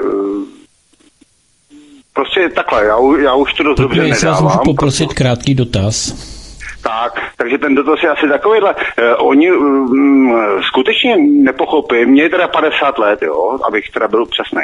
Takže skutečně nepochopím, eh, jak, eh, takhle, pochopím ty mladý, Jo, tam je tam vymytý mozek jasný, ale nechápu, jak je možný, že ještě v dnešní době prostě jakoby tady ty vibrace musí začít úplně jinak. Já nevím, mě už z toho jde hlava trošku kolem. A chci teda se zeptat asi takhle. Uh, uh, uh, No vlastně nevím ani, jak bych se zeptal, protože mně to přijde až neskutečný. No, já vám, já vám, tak jo, děkuju, děkuju, naschledanou, dobrý. A mm. děkujeme. Já taky, já varianta... Jednoduše. Co se týče kandidátů náhrad, pán chtěl slyšet kandidáty náhrad, tak já vám je řeknu, dívám se na článek na seznam zprávy. Takže je tady uh, 1, 2, 3, 4, 5, 10 deset lidí, známých lidí, o kterých je skoro na 100% jisté, že budou kandidáty. Takže náš eh, posluchač, pán, teď bude poslouchat, takže já mu je vyjmenuju z toho článku. Takže Andrej Babiš, Pavel Fischer, Marek Hilšer, Karel Janeček, Miroslav Kalousek, Danuše Nerudová, Jiří Paroubek, Petr Pavel, Josef Středula a Miloš Vystrčil deset kandidátů, pravděpodobných kandidátů, z nich jeden je už jistý, že z těchto deseti Karel Janeček oficiálně oznámil dneska. Takže tam máte článek na Aeronetu v odkazu číslo 2, tak si tam to klikněte, uvidíte článek na seznam zprávy, mají tam obrázek, jmenuje se to Nahrad 23, že, tak tam máte potenciální kandidáty. No a to je prostě, že jo, výkvět No, výkvět. Tak já tam vidím i, že Jiřího Paroubka, že jo, tak uh, to je jeden z možných kandidátů, že jo, uh, a tam už potom jako těch nějakých moc výběrů jako maximálně asi tak jako já nevím. Není, že jo, Miloš Vystrčil, že jo, předseda parlamentu, Miloš Tajvan Vystrčil, ne? má uh, přezdívku. Uh, takže uh, ano, to není prostě jako nějaký, prostě mm, nějaká hitparáda, ale prostě taková je situace v České republice, kde každý rok vyrůstá zhruba od 130 do 150 tisíc nových neoliberálních voličů ze školství indoktrinovaného. A, to, a tím je to dané. To nemůžete odestát.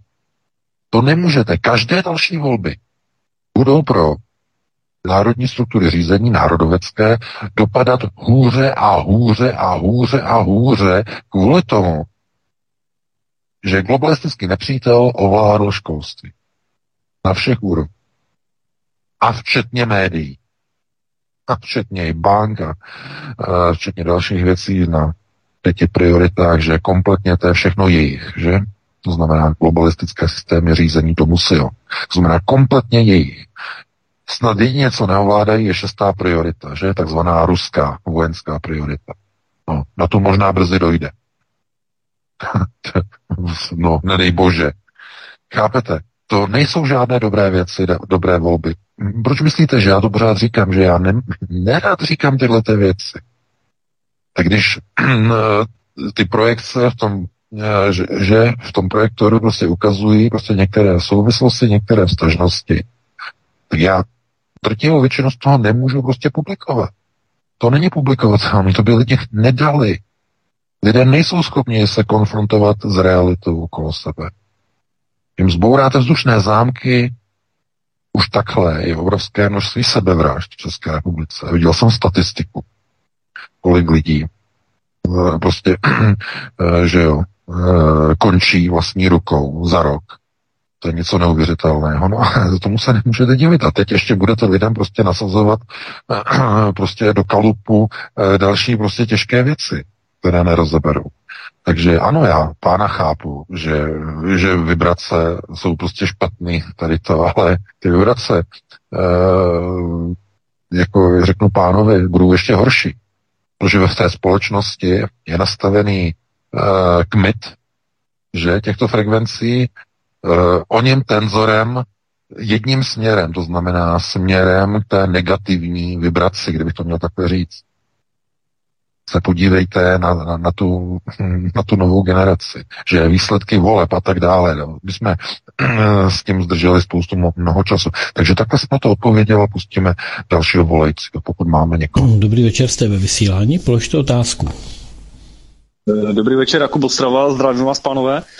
Eh, prosím vás, všichni jste u počítačů, asi chápu správně, jestli vás můžu poprosit, zadejte si Google Sky, eh, Constellation dole, potom Virgo a nahoře infrared. Jo, a co tam uvidíte? Tak myslíte do vyhledávače nebo kam? Ano, no, zadejte normálně Google Sky, jo, a dole, je, dole jsou Constellation, konstelace, uh-huh. jo, když na to kliknete, jo, a tam máte prostě výběr všech, no. uh, jo, tam si zadáte panu Virgo. Jo, a nahoře no. vpravo je infrared. Jo, na to kliknete A co je ta pointa? Můžete nám říct tu pointu, které bychom No ne, že, protože Google tam uh, na paně zakrývá něco černým, něco černým ob- obdelníkem, jo, na Google Sky. Hmm, dobrá. Jestli jste, jestli jste o tom něco neslyšeli třeba. Mm, nevím. Dobře, moc vám děkujeme, dáme slovo VK, moc vám děkujeme, mějte se hezký večer, díky. Díky, nasle. Tak, VK, No, co ty na to? já děkuji za dotaz, já teď nemám čas nikde googlovat. Se musím soustředit na to, aby mi tady nespadnul, nespadnul přenos, protože tady zase mi to ukazuje zase, no, zase nízká kvalita spojení mi to tady ukazuje. Nevím, co to je. Eh, ale chci říct, že eh, Google normálně retušuje, nebo ne retušuje, ale dává prostě jako blokace, že jo, dává prostě různé černé eh, obdelníky a černé čtverce na zakrytí prostě nějakých nežádoucích prostě informačních objektů, které se nacházejí. To není, ne, je, není ne, je, nebo není to jenom na mapě oblohy, že? Je to i normálně na uh, těch geografických mapách uh, Google Earth, že? Nejenom Google Sky, ale normálně i na povrchu naší planety že se jenom podíváte, co je všechno zakrytého na Antarktidě a by vám šli z toho oči kolem. Nebo co je všechno rozmazaného v Tichém oceánu, co se nachází.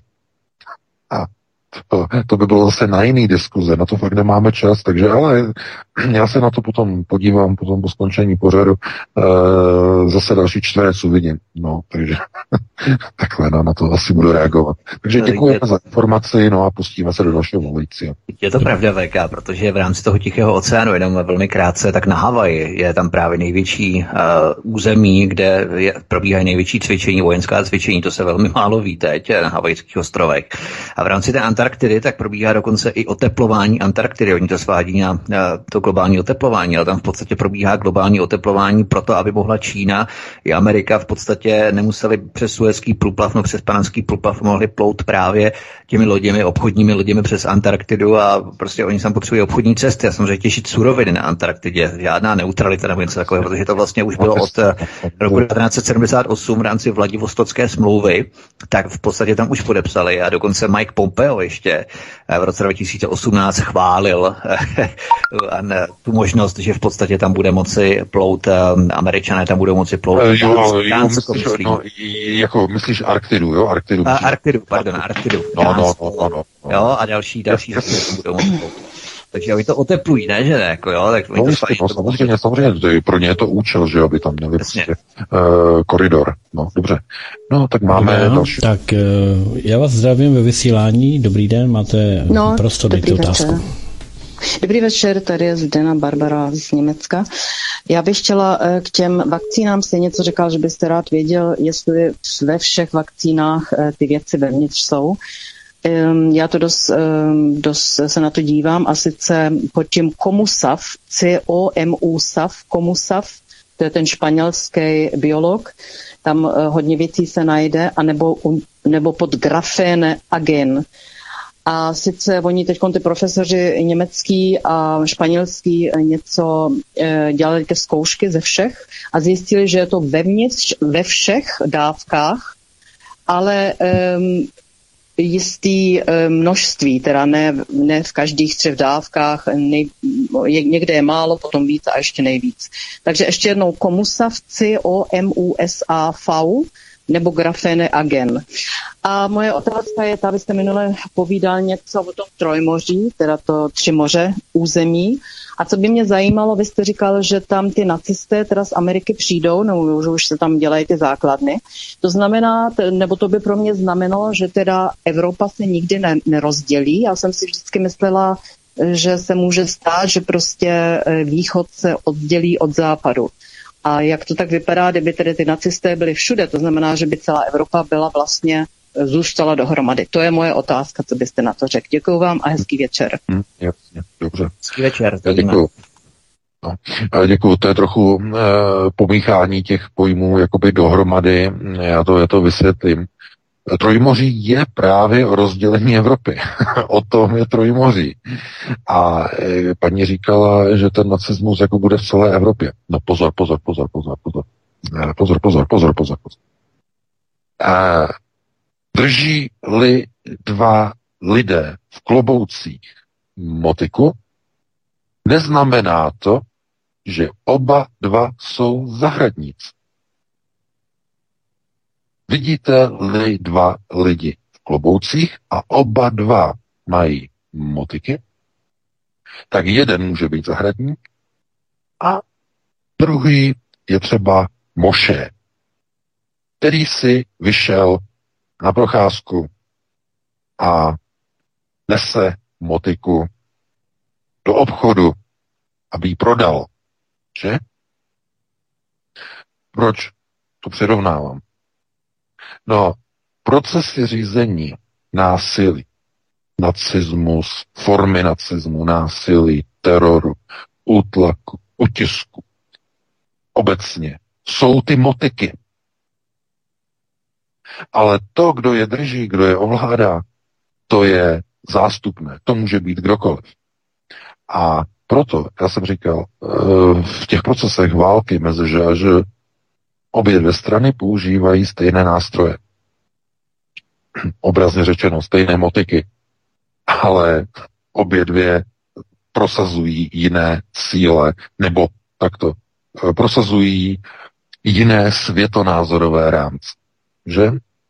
To znamená, eh, v případě tedy Halachy a Domu Sion, eh, je to světovláda opřená o takzvaný velký Izrael, jehož hlavním vlastně bodem, mocenským bodem bude nový Babylon, minimálně to, co dneska je nazýváno Jeruzalémem. Jeruzalém se má stát novým Babylonem, hlavním centrem nového světa. Je jedna teze, no a tu druhá teze je talmudické naplnění proroctví uh, domu Sion o zničení země judské, znamená prostoru Izraele, a v, v návaznosti na to očkodnění od Boha, který se stoupí na úpatí chrámové hory, bude národu, židů, udělena uh, na, za očkodnění zpráva nebo vlastnictví, takto vlastnictví na celou planetu. To znamená, dosud je to forma správců, progos. Naplněním proroctví má dojít k převedení vlastnického práva nad planetu. No a tyhle ty dva koncepty jdou samozřejmě proti sobě. Zásadně proti sobě. No a to jsme právě na těch okultních procesech řízení. Ale trojmoří není okultní proces řízení. To je normální eh, konceptuální proces řízení, kdy američané, eh, ti, kteří představují nacistické křídlo řízení, to, znamená mm, pohrobci takzvaného procesu Majestic 12 ve Spojených státech, to znamená složeného z bývalých eh, nacistů, eh, dnes tedy jejich pohrobku, tak se snaží o návrat do prostoru Evropy. A ten prostor, který chtějí obsadit, tak je prostor Trojmoří. Prostor Trojmoří je totiž nejlépe získatelný, nejlépe ovlivnitelný. Jsou to země, které nejsou pod pevnou organizační strukturou žádného světového nebo nadnárodního systému nebo strukturu řízení. Je to prostor, který není pod kontrolou dokonce ani domu Sion, tedy bruselské evropské agendy, to si možná doufám toho všímáte, že když se na to vlastně díváte od severu na jejich dolů, že ten prostor střední Evropy, to znamená Estonsko, Tyšsko, Litva, eh, Polsko, Česká republika, Slovensko, eh, eh, Maďarsko, Rumunsko, Bulharsko a ještě i Chorvatsko, tak jsou to vlastně v podstatě všechno země, které, když se na ně dobře díváte, tak vidíte, že nejsou nijak systémově a pevně svazkem ukotvené k Bruselu. Jsou to bývalé postsovětské státy eh, nebo takzvaných postsovětských satelitů. Eh, to ukotvení, eh, že, že by bylo v těch zemích nějaké strašně obrovské nadšení pro EU, neplatí ani o jedné té zemi, dokonce ani o těch pobaltských zemích, které jsou považovány jako za nejvíce pro pro unijní, že ty tři pobaltské, ale ve skutečnosti, jak se ukazuje, ty země jsou proamerické, až teprve ve druhé instanci jsou proevropské. I ty, i ty pobaltské země, pozor na to. To znamená, že to je ideální prostor pro tyto nacisty, pro e, získání a ukotvení nacistických procesů řízení. To znamená pro návrat těchto těch lidí. No a e, co je hlavním poznávacím znamením těchto procesů?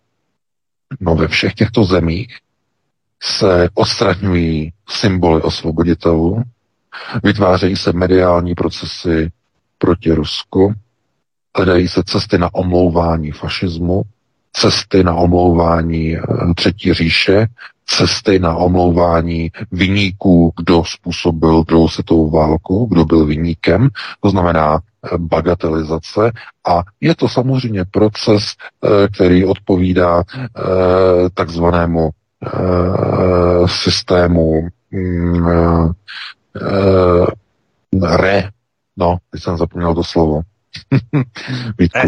Renacifikace, ne? Ne, renacifikace, proces, no, úplně se mi to... Resentiment, ne, tak nevím. nevím. Ne, no, mm, no, úplně mi to prostě vypadlo, slovo. Uh, tak to přejdi to, asi je to důležité, ale tak dál. Nemůžu si na to vzpomenout. No to je jedno. Eh, každopádně tenhle ten systém vlastně jenom ukazuje na to, že eh, američané eh, si získávají tuto moc jasným stanoveným způsobem, to znamená, chtějí získat kontrolu nad celým tímhle prostorem, nad celou střední a východní Evropou, tedy od severu dolů k Jadranu a na východ k Černému moři. To znamená, to je jejich prostor. A tím rozdělí Evropu na dvě části. Jedna bude ta západní, která bude pod kontrolou Berlína, a druhá, která bude pod kontrolou Ruské federace. A hlavní e, pozice tohoto trojmoří bude zabránit vytvoření onoho super svazku mezi Berlínem a Moskvou. Takže takhle bych na to odpověděl, no pustíme se ještě do dalšího volajícího, pokud máme. Ano, připravený. Tak máte slovo, dejte otázku. Děkuji, tady Lenka, dobrý večer. Já jsem se chtěla zeptat, jestli je nějakým způsobem možné zjistit, jestli je člověk očkovaný skutečně, anebo jenom papírově. To je všechno. Děkuju. Uh-huh. Hezký večer. Tak, VK, zaznamenal si otázku od paní Lenky. Zdá je člověk eh, očkovaný papírové nebo opravdy, tak eh, je to možné zjistit. No, slyšíme se dobře? Ano, slyšíme se. Zaznamenal si VK otázku. No, zaznamenal jsem otázku, no samozřejmě, ale tady zase blbne nějakým způsobem zase spojení, to je, to je strašný tohleto. No, eh, zjistit, jak se dá zjistit? No, zjistit to můžou pouze v této chvíli de facto jenom výrobci vakcín, kteří dokážou vlastně detekovat jednotlivé komponenty, které v těch vakcínách jsou. No a obyčejný člověk to zjistí tak, že většinou oč, nebo očkovaní lidé většinou eh, no, změní se prostě jejich pach, že začnou trošku smrdět, víceméně. To znamená, pokud máte někoho okolo sebe a e, cítíte takový trochu jako sirnatý nebo čpavkový zápach, e, tak většinou je to způsobené zkrátka tím, že ten člověk vlastně podstoupil vakcinaci. Je to takový zvláštní projev, zvláštní fenomen. Tak, Petře, další posluchač je na vrátě? Nebo... Já jsem jako čekal, jestli VK něco doplní, protože nezvykle krátká odpověď. E, prostě kdo smrdí sírou, tak to je jasný. No. Tak, e, máte slovo, dejte otázku, dobrý večer. E, dobrý večer, u telefonu Petr Střínecká. Zdravím Vítka a pana VK a nejdřív děkuji za úžasnou práci, kterou děláte. A měl bych jednoduchou otázku k pandemickému zákonu. Vlastně z těho návrhu z té novelizace naprosto jednoznačně vyplývá, že jde vlastně proti ústavě, proti listině základních práv a svobod a tak dále a tak dále. Já bych se chtěl zeptat, jestli si pan VK myslí, že pokud by se jednou uh, vlastně uh, nějakým legislativním procesem nebo soudním procesem tohleto dostalo uh, k soudu do Hágu nebo do Štrasburku, tak jestli tyhle ty instituce jsou, jak vy říkáte, jejich a přikryly by vlastně české politiky, nebo jestli z toho mají aspoň nějaký strach. Takže to je všechno, děkuji za odpověď a budu poslouchat. No jistě, tak oni mají dovoleno všechno, nemusí mít vůbec žádný strach. Eh, většinou někteří z nich jsou jakoby poručníci, to znamená, eh, drží jakoby ochranou ruku nad někým, jo, kdo prostě má dovoleno tyto procesy prostě provádět, ale strach, strach by měli mít obyčejní lidé, kteří vlastně vůbec netuší, eh, co dostávají do těla. Já se, tohleto eh, vůbec strach je, je věc pohledu, že jo, záležitost pohledu. Uh, jsou někteří gauneři, že jo, v politické scéně, kteří dělají věci, že normální člověk by měl tisíckrát strach a oni jsou úplně v pohodě. Uh, tohleto je spíš jako ten pohled normálního člověka, že normálního člověka, jestli někdo má strach, někdo jiný nemá, tyhle, tyhle, tyhle vysoké kádry, nebo kterých hovoříme, eh, jsou úplně zbavený jakýchkoliv uh, modulů, jakéhokoliv strachu. Strach je vždycky svázaný s nějakou zpětnou vazbou uh, buď vlastního přežití, nebo obav, případně Eh, se zásahem vlastního superega, že znamená z toho potom vyplývá potom strach, který je u člověka eh, modulovaný, je vygenerovaný jako zpětná vazba. Strach je situace, kdy superego v podstatě dává informaci, že eh, je-li přistoupeno k nějakému procesu, tak ten člověka může ohrozit, že? Kvůli tomu.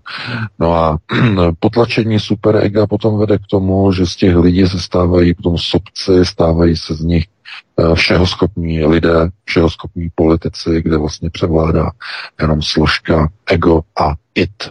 Ještě v horším případě, že ten it eh, de facto je hnaný pouze eh, přírodními pudy, chtíčem. To znamená, chtějí krev, že chtějí maximální požitky, to znamená, eh, to je systém eh, de facto toho půdového řízení. No a ego je samozřejmě řízení takzvané konceptuální v rámci psyché, že takže to bychom zase zacházeli do psychologie, na to nemáme čas. No, musíme se pustit do dalšího volajícího. Dobrý večer, jste ve vysílání, dejte otázku. Eh, dobrý večer, zdravím Radek z Kralů, slyšíme se? Slyšíme se, povídejte. Tak, zdravím, zdravím vás. Eh, pane VK, prosím vás, já mám jeden dotaz. Já jsem zhruba před eh, rokem, dejme tomu, jestli si vzpomínáte, mluvil na téma, nebo položil jsem vám otázku, co si myslíte o zjevení panenky Marii na Slovensku v obci Litpanová, a která tehdy hovořila o tom, že prostě ona kontaktovala děti a ty, a ty děti potom samozřejmě na to mm, mluvili o tom, že že panenka Marie jim vlastně uh, mluvila o tom, ať se modlí, nebo jim kladla na srdce, ať se modlí, že v blízké budoucnosti bude hodně, hodně mrtvých. Vy jste mi na to tenkrát odpovídal, ale vy jste mi tenkrát úplně tak přesně neodpověděli. Až teď se mi podařilo dovolat, jo. A chtěl jsem se zeptat, uh, znova pokládám tu otázku tenkrát opravdu ta panenka Marie prostě řekla, že v blízké budoucnosti, byly to 90. léta, budou prostě opravdu hodně mrtvých, modlete se k Pánu Bohu. Teď mi jde o to, jestli se to dá spojit, uh, já osobně si myslím, že ano, ale třeba se pletu, jestli se to dá spojit se současnou situací a těmi následnými dny, následnými situacemi, které přijdou, jo, v rámci tohohle toho celého Matrixu, jestli se to dá spojit ta předpověď té panenky Marie, jestli mi rozumíte. Mhm. Jo, ty, ty miliony, nebo to, to, to množství těch mrtvých. Mhm, jo. Rozumíme, děkuji ne, za otázku. Ne, ne, ne, nebavme se o válce, jako bav, bav, bavíme se o tom prostě třeba ta vakcinace, jo? Dobrý, děkujeme. Jenom tohle, ale... mě zajímalo. Ale Pojďte. zase proč ne? Protože byla v 90. letech, na konci 90. let bylo třeba válka v Jugoslávii, pak byl Afghánistán, Irák a tak dále, Libie, tak proč to nespojit třeba s tímto? Jak- proč Jasně, to jo, jo, to je taky možné, jo. Jasně, jasně, jo. Je to, To ale možný taky, třeba, no. jestli to lokalizovala přímo na to Slovensko-Česko, tak by to bylo možné spojit s tou vakcinací, jestli to myslela právě na nás, jako jo, na Československo. No, jasně, třeba. jasně. A spíš mě napadlo, jako jestli to není spojený s tím novým světovým řádem, prostě, jo, vakcinací a další a další prostě, No, no, revizionismus. toho, Samozřejmě. tak, no, tak, jsem takhle to myslím, no. Reviz, to slovo revizionismus. No, teď jsem Tak, jasně, takhle to pět- myslím, přesně. Pět, pět minut poté, no. Tak fajn. Takže takhle mějte to- se moc hezky takže- zdravíme do Kralu. Díky moc, mějte se hezky, naschle, naschle, Mějte se hezky. Naschle, naschle. naschle. No, já k tomuhle tomu e, řeknu prostě jednu věc, co jsem říkal, si vzpomínám jako minule, jo. Já jsem četl samozřejmě i ty webové stránky e, o tom zjevení, že tam jsou webové stránky, je tam celá ta historie e, toho zjevení, to, to bylo e, delší kontinuum, bylo o několik let, na počátku 90. let, tam dokázalo e, k těm manifestacím, že e, tady toho zjevení. A e, to je opravdu jako velký, velký dopad na ten prostor. Všude, kde dojde tady k těm zjevením, tak to má obrovský dopad na ten prostor e, z mnoha e, pohledů. Každopádně vždycky platí u tady těch eh, manifestací jedna jakoby zásadní věc, eh, že ten vzkaz je vždycky určený těm, kdo přijímají ten vzkaz. A tohleto, konec konců to neříkám teď z vlastní hlavy, to mám od kněze, že to jsme tak jako kamarád, že eh, a on mi vysvětloval, že tohleto je vždycky určené tomu danému člověku, který má toto zjevení, je určeno pouze jemu, nikomu jinému, pouze jemu. To znamená, nelze to použít jako tím, takovým tím americkým hollywoodským systémem, že eh, prostě Bůh někomu něco řekne a ten dotyčný a je to zakončeno slovem vezměte megafon a běžte na eh, Beverly Hills Street a tam začněte prostě kázat slovo boží. A tam možná vidíte i v té Americe, dneska už dneska jsou, jsou tam samozřejmě černoši, že jo, jsou tam Hispánci, eh, že jo, všude tacos a všude bordel a injekční eh, jehly všude rozházený, takže dneska už ne. Ale třeba před těmi 20-30 let tam byl. No ano, samozřejmě, tak někdo získává tenhle ten kontakt hlavně v, San Francisku a hlavně v Kalifornii. Uh, tyhle ty reminiscence, takové ty mm, něco jako komunikace pomocí LSD, že? To znamená hippíci, že jo? Hippíci nasedli do uh, Volkswagenu vagónu, že jo, a vyjeli si a uh, nejdřív si dali pot. A kdy, to znamená trávu, že? A když už to bylo prostě jako nic moc, tak si prostě dali papírky, že jo? Dali si papírky z LSD a sjeli se. A občas se jim podařilo zazvonit u Pána Boha, že? U Ježíše Krista. A potom uh, chodili po San Francisku a že měli prostě vision. Jo, měli vision. A mm, mluvili o to. Já když jsem četl tu knihu o, e, vlastně o hippies, Uh, tak uh, tam byly zpovědi, že to je zase jedna z těch takových tlustých knih, kde vlastně vyprávěli o tom, vlastně co zažívali, když měli vlastně experimenty z LSD a tady s těma různýma šmakuládama, takže mnoho lidí v podstatě mělo jakoby setkání jakoby s někým, koho do konce života jsou přesvědčeni, že mluvili s Ježíšem Kristem, že mluvili. A Většinou se mluví o tom, že tohle je nějaká výjimečnost. Hmm. Ona to nemusí být výjimečnost.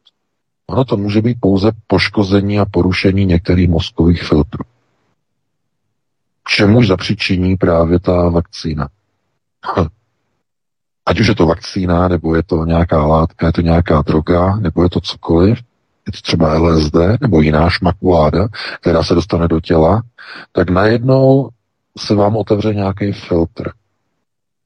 Někoho, u někoho to způsobí, že začnou se mu e, přehrávat hlasy v hlavě, začne k němu někdo mluvit. Doktoři okamžitě řeknou, aha, schizofrenie, že bipolární porucha. Řeknou okamžitě, vypálí to prostě od boku, hotovo, vymalováno, tady máte nějaké léky, 20, další. Ale tohleto um, u různých lidí funguje různě a je to strašně nebezpečný. A z toho důvodu prostě já o tady těch věcech vůbec nechci mluvit, protože lidi jsou strašně náchylní k experimentování. Chtějí prostě uh, se dívat prostě do minimálně do uh, prostoru takzvaného astrálu, že, který je ještě jakoby relativně ještě bezpečný. Podívat se do astrálu, že prostě, že to je prostor, který je součástí našeho, našeho prostoru, naší iterace, ale uh, je to v podstatě jakoby a jak by se to dalo říct? Je to odraz, stín našeho světa. Jo? Který, který je mimo všem čas. Který pouze je stělesněný prostorem, nikoli v časem. Tím se liší uh, tenhle ten prostor. To znamená, kdykoliv tam přijdete, uh, v rámci buď projekce, v rámci hibernace, uh, v rámci um, různých jiných praktik, které nebudeme tady vůbec rozebírat, eh, tak v tomhletom eh, prostoru, tomhletom astrálu zjistíte zajímavou věc, že tam neplyne čas, že tam je pořád stejné eh, počasí, přítmí, někdy lehce světlo, ale neplyne čas, vůbec neplyne čas. A když si vlastně v podstatě jako chcete zkontrolovat čas a podíváte se jakoby na hodinky na zápěstí, tak vám po každé ukážou jiný čas. Jo? Po každé, při každém pohledu jiný čas. E, tím v podstatě máte ověřeno, jako že se nacházíte v astrálu, jo, že nejste při plném vědomí a nacházíte se v astrálu. Tady ta kontrola pomocí těch hodinek. Eh, jak se vám dostanou ty ruce na ty, na, nebo ty hodinky na, ty, na, na tu ruku, že jo, je otázka. Eh, mnoha lidí, kteří do toho jako přijdou poprvé a říkají, eh, jak, no jak. Normálně, jako je to v Bibli, že? To znamená, no i když tam to není přesně, že? Tam to není přesně, tam je to tak já už jsme moc dlouzí, jo? Jsou já vím, to, tohle je, tohleto je ten zásadní přesah, ten zásadní přesah, který je třeba říct, eh, že v Bibli se mluví o tom, že na začátku bylo co kontrolní otázka z katechismu, co bylo prvního na začátku, úplně na začátku všeho, podle Bible, bylo slovo, že?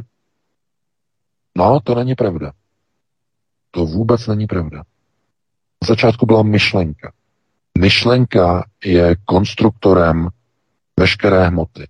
Myšlenka. Takhle funguje astral. Když si pomyslíte, že máte na ruce hodinky, okamžitě je tam máte. Zhmotní To je skvělá věc v astrálu. Strašně ale nebezpečná. Strašně nebezpečná. Když si představíte nějakou špatnou věc, okamžitě se zhmotní a můžou se stát, stát strašné věci. To nejhorší je, co si může stát, když si v astrálu představíte něco hodně špatné. Okamžitě se to zhmot. Uh, no, proto z tohoto důvodu a lidé se nevrátí. Už se nevrátí do svého těla. Zůstanou prázdné schránky. To jsou potom ty případy, které leží na odděleních eh, dlouhodobých lidí, eh, teda dlouhodobých eh, ležáků, takzvaných ležáků na odděleních v komatu, že? V komatu. To znamená, najdou prostě člověka, který leží v posteli a matka volá do nemocnice, klukovi se něco stalo, tohleto, ne, přijeďte, že je v komatu. A doktoři řeknou, no asi srdeční příhoda v noci, e, nešťastná událost, že jo, 28 let a podobně. E, no stane se, že? No, ono se mohlo stát, že měl pouze lucidní spaní v noci, experimentoval s nějakými šmakuládami dostal se do astrálu a tam si začal vyrábět nějaké věc, myšlenka. Začal je zhmotňovat. Ďábla, démona, oheň, strašné věci, které ho tam pohltily. Zůstala po něm jenom schránka v našem prostoru. Proto uh, já nechci o tady těch věcech dělat žádné návody, proto jsem proti tady těm věcem, proto se mě nedostanete nic, žádné, žádné podrobnosti, vůbec nic, protože to končí tragicky, naprosto tragicky a katastrofálně. Trtivé většiny lidí, kteří začnou tady s těma věcma experimentovat. Jsou věci mezi nebem a zemí, kterým nerozumí fyzika, kterým nebude nikdy rozumět, které jsou stejně tak staré jako naše iterace. A jejich jenom lehké nahlédnutí, jenom pochopení je za hranou představivosti, je za hranou všeho, co víme o našem světě, čase a prostoru. Takže takhle bych to ukončil. Máme 21.55, takže dáme asi poslední otázku, pokud bude tak průměrně dlouhá, aby jsme to stihli Vítku, a bude poslední otázka. Tak jste ve vysílání, položte otázku. Dobrý večer z, z Slovenska. Jednoduchú otázku som sa chcel spýtať. Je veľmi podobný scenár e, Kazachstan aj e, Ukrajina, myslím ako čo sa týka ruskej pomoci alebo ruskej invázie, alebo ako by som to nazval. Zatiaľ, čo na Ukrajinu ešte ne, teda neišli, robia len cvičenia pri hraniciach, tak do Kazachstanu normálne proste prišli tie mierové zbory, obsadili tam to laboratórium a zajistili tam teda tú, to prostredie, tú, tú ulicu ja som sa chcel spýtať, e, všimol som si, čo sa týka mass médií, ako všetky mainstreamové médiá neskutočne informujú prvé správy, absolútne headliny, prvé správy, čo sa týka Ukrajiny, ako sa tam chystajú, pomaly už ich už tam vidia aj všetko možné. A o Kazachstane len také povrchové správy, že prišli nejaké, nejaké, nejaké, nejakí vojaci, prišli a to len tak veľmi krátko. V čom je, v čom je ten rozdiel, že ako tú prítomnosť ruských vojsk v Kazachstane e, úplne povrchovo, skoro až by som povedal, v porovnaní s to správami z, z Ukrajiny vôbec nezvýrazňujú, že tam prišli do toho Kazachstanu proste takým, takýmto spôsobom. Chcem sa opýtať, v čom je ten rozdiel, to informačné pole, prečo okolo Kazachstanu je tak ticho a okolo Ukrajiny až tak zveličované. Ďakujem. Mm-hmm. Jasně, jasně. No a děkuji za dotaz. No ten hlavní rozdíl je no, samozřejmě v tom, že v Kazachstánu došlo vlastně ke zmaření e, takzvané barevné revoluce, ale tam je to s velkými a mohutnými e, konceptuálními přesahy. a rozebrat to tady dopodrobná, aby jsme asi neměli čas, tak jenom velice, velice maximálně rychle. Jak jistě ví, nebo jak asi víte, eh, tak eh, ruská vojska již byla stažena. Už jsou pryč, už nejsou v Kazachstánu. Byla stažena. Byla tam, myslím, 8 dní. Všeho všude. 10 dní, 10 tam byly. A byla stažena. Už jsou zpátky doma. A k čemu došlo? Dneska a včera večer, když skončil výjimečný stav, už tam začaly nové demonstrace nový pokus o státní převrat. A teď kontrolní otázka. Kdo e, zařídil odsun e, ruských jednotek a jednotek z Kyrgyzstánu, Tadžikistánu, Arménie a Běloruska? E, takové rychlé odsunutí, jenom pár dní po potlačení toho pokusu. No přece Tokájev, jejich prezident a teď dokonce je hlavní e, samoděržavý, že, rady ministrů. No a proč? No, protože e, celý Kazachstán je otevřená herní partie. Tam se hraje o spoustu, spoustu věcí. Hraje se tam o obrovské zásoby uranu. Ale pozor, hraje se tam i o obrovské strategické postavení Kazachstánu, které je naprosto nenahraditelné pro Američany. Hraje se tam o jejich e, vojenské laboratoře, které tam mají Američané, že? když to tam samozřejmě vyklidili tohleto, ale to, co je tam hlavní, co je třeba říct tedy ke Kazachstánu, tak Kazachstán se za celou dobu Nazarbájevovy vlády, když byl ještě u moci, eh, profiloval a etabloval jako široce rozkročená země, která chce mít dobré vztahy úplně se všemi. Jak s Ruskou federací, tak i s Bruselem, to znamená s Globalčiky a s Londýnem, tak i s Američany. To byla Nazarbájevova e, trojnožková, tomu říkali Rusové, že trojnožková politika. A e, do značné míry to fungovalo. Ale to slučilo? E, Nazarbájev byl odstaven, byl odsunut a Tokájev začal celý Kazachstán těžce a tvrdě přivracet na té trojnožce pouze k Američan. Což jde jak proti Rusku, tak i proti Evropské unii. A, a, a, a, a z toho důvodu nejsou prováděny žádné vlny v evropských médiích proti Kazachstánu a o Kazachstánu jako takové. Z tohoto důvodu. Protože to není žádoucí pro globalčik. Globalčiky jsou totiž rádi, že Rusko tam zasálo proti Američanům. Ale nemůže Evropská unie říct, my děkujeme Vladimiru Vladimiroviči, že tam zastavil ty Američany, že se jim tam nepovedlo udělat tu novou barevku, že barevka, barevná revoluce. My mu děkujeme, no to není dovoleno, že? Je možno. Není dovoleno. Ale když mu za to nepoděkujou, tak aspoň mlčí a moc to nerozmazávají.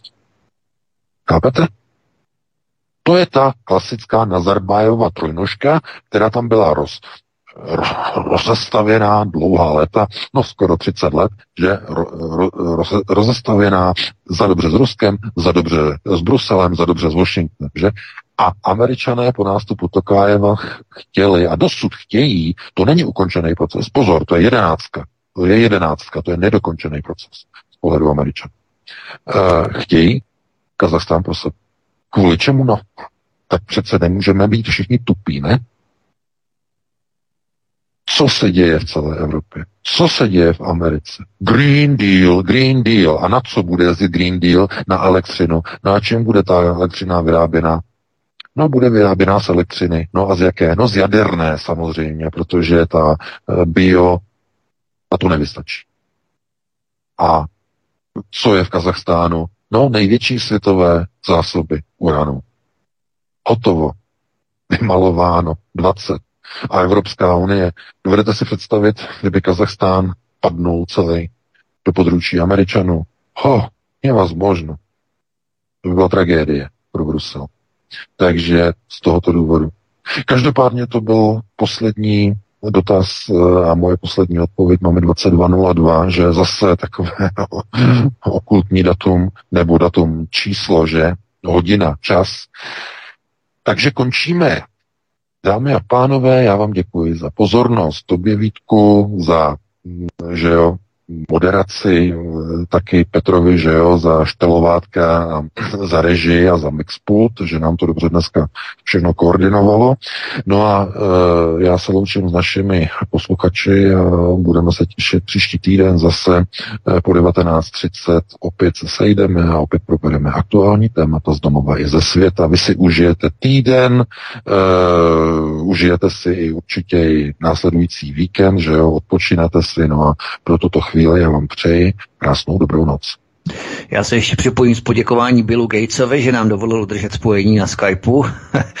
to je takové tématické dnes. Každopádně VK, moc ti děkuji za pořád, tobě Petře taktéž, vám milí posluchači za vaše telefonáty, že se registrujete a prosa, respektive sdílíte tento pořad z kanálu Odyssey, to je velmi důležité, přesídlit tuto necenzurovanou platformu. Já jenom velmi rychle, velmi stručně, mám tady tři upoutávky, opravdu velmi rychle. Budete za v pár minut slyšet Studio Praha. To je nové studio, které se připojilo do projektu svobodného vysílače. Nebojte, nejsou to žádní sluníčkáři, žádní havlisté, žádní kavárníci, když je to z Prahy, Michal si tu kávu asi taky rád dá, jo. Ale určitě to je studio, které je na naší vlně, takže počkejte si na to, dozvíte se spoustu zajímavých informací a spoustu kvalitní muziky. A potom v pondělí o 19 hodin tu přijdu já spolu s Irákem a mým třetím dílem trojdílného cyklu Saddam Hussein. Budeme vrcholit bílý fosfor, zlato a tak dále, jakým způsobem si mocnosti, zejména tedy američané, rozebrali Irák na kusy. Budou tam samozřejmě figurovat i Číňané a tak dále. Počkejte si na to, pokud jste poslouchali první dva díly a ve středu přijde Láďa z Kanady s, novin, s novinkami ohledně covidu a covid-19 a celé té šaškárny pandemie, která probíhá v rámci celé civilizace, celé planety. Takže počkejte si na to, já vám přeju hezký večer, díky, mějte se hezky. Takže eh, všem přeji dobrou noc. My se uslyšíme zítra o 17 hodin eh, v pořadu Stárnutí přežitek a zbytek si řekneme a povíme zítra. Takže eh, dáme si jednu na rozloučenou. Dobrou noc. Prosíme, pomožte nám s propagací kanálu Studia Tapin Rádio Svobodného vysílače CS.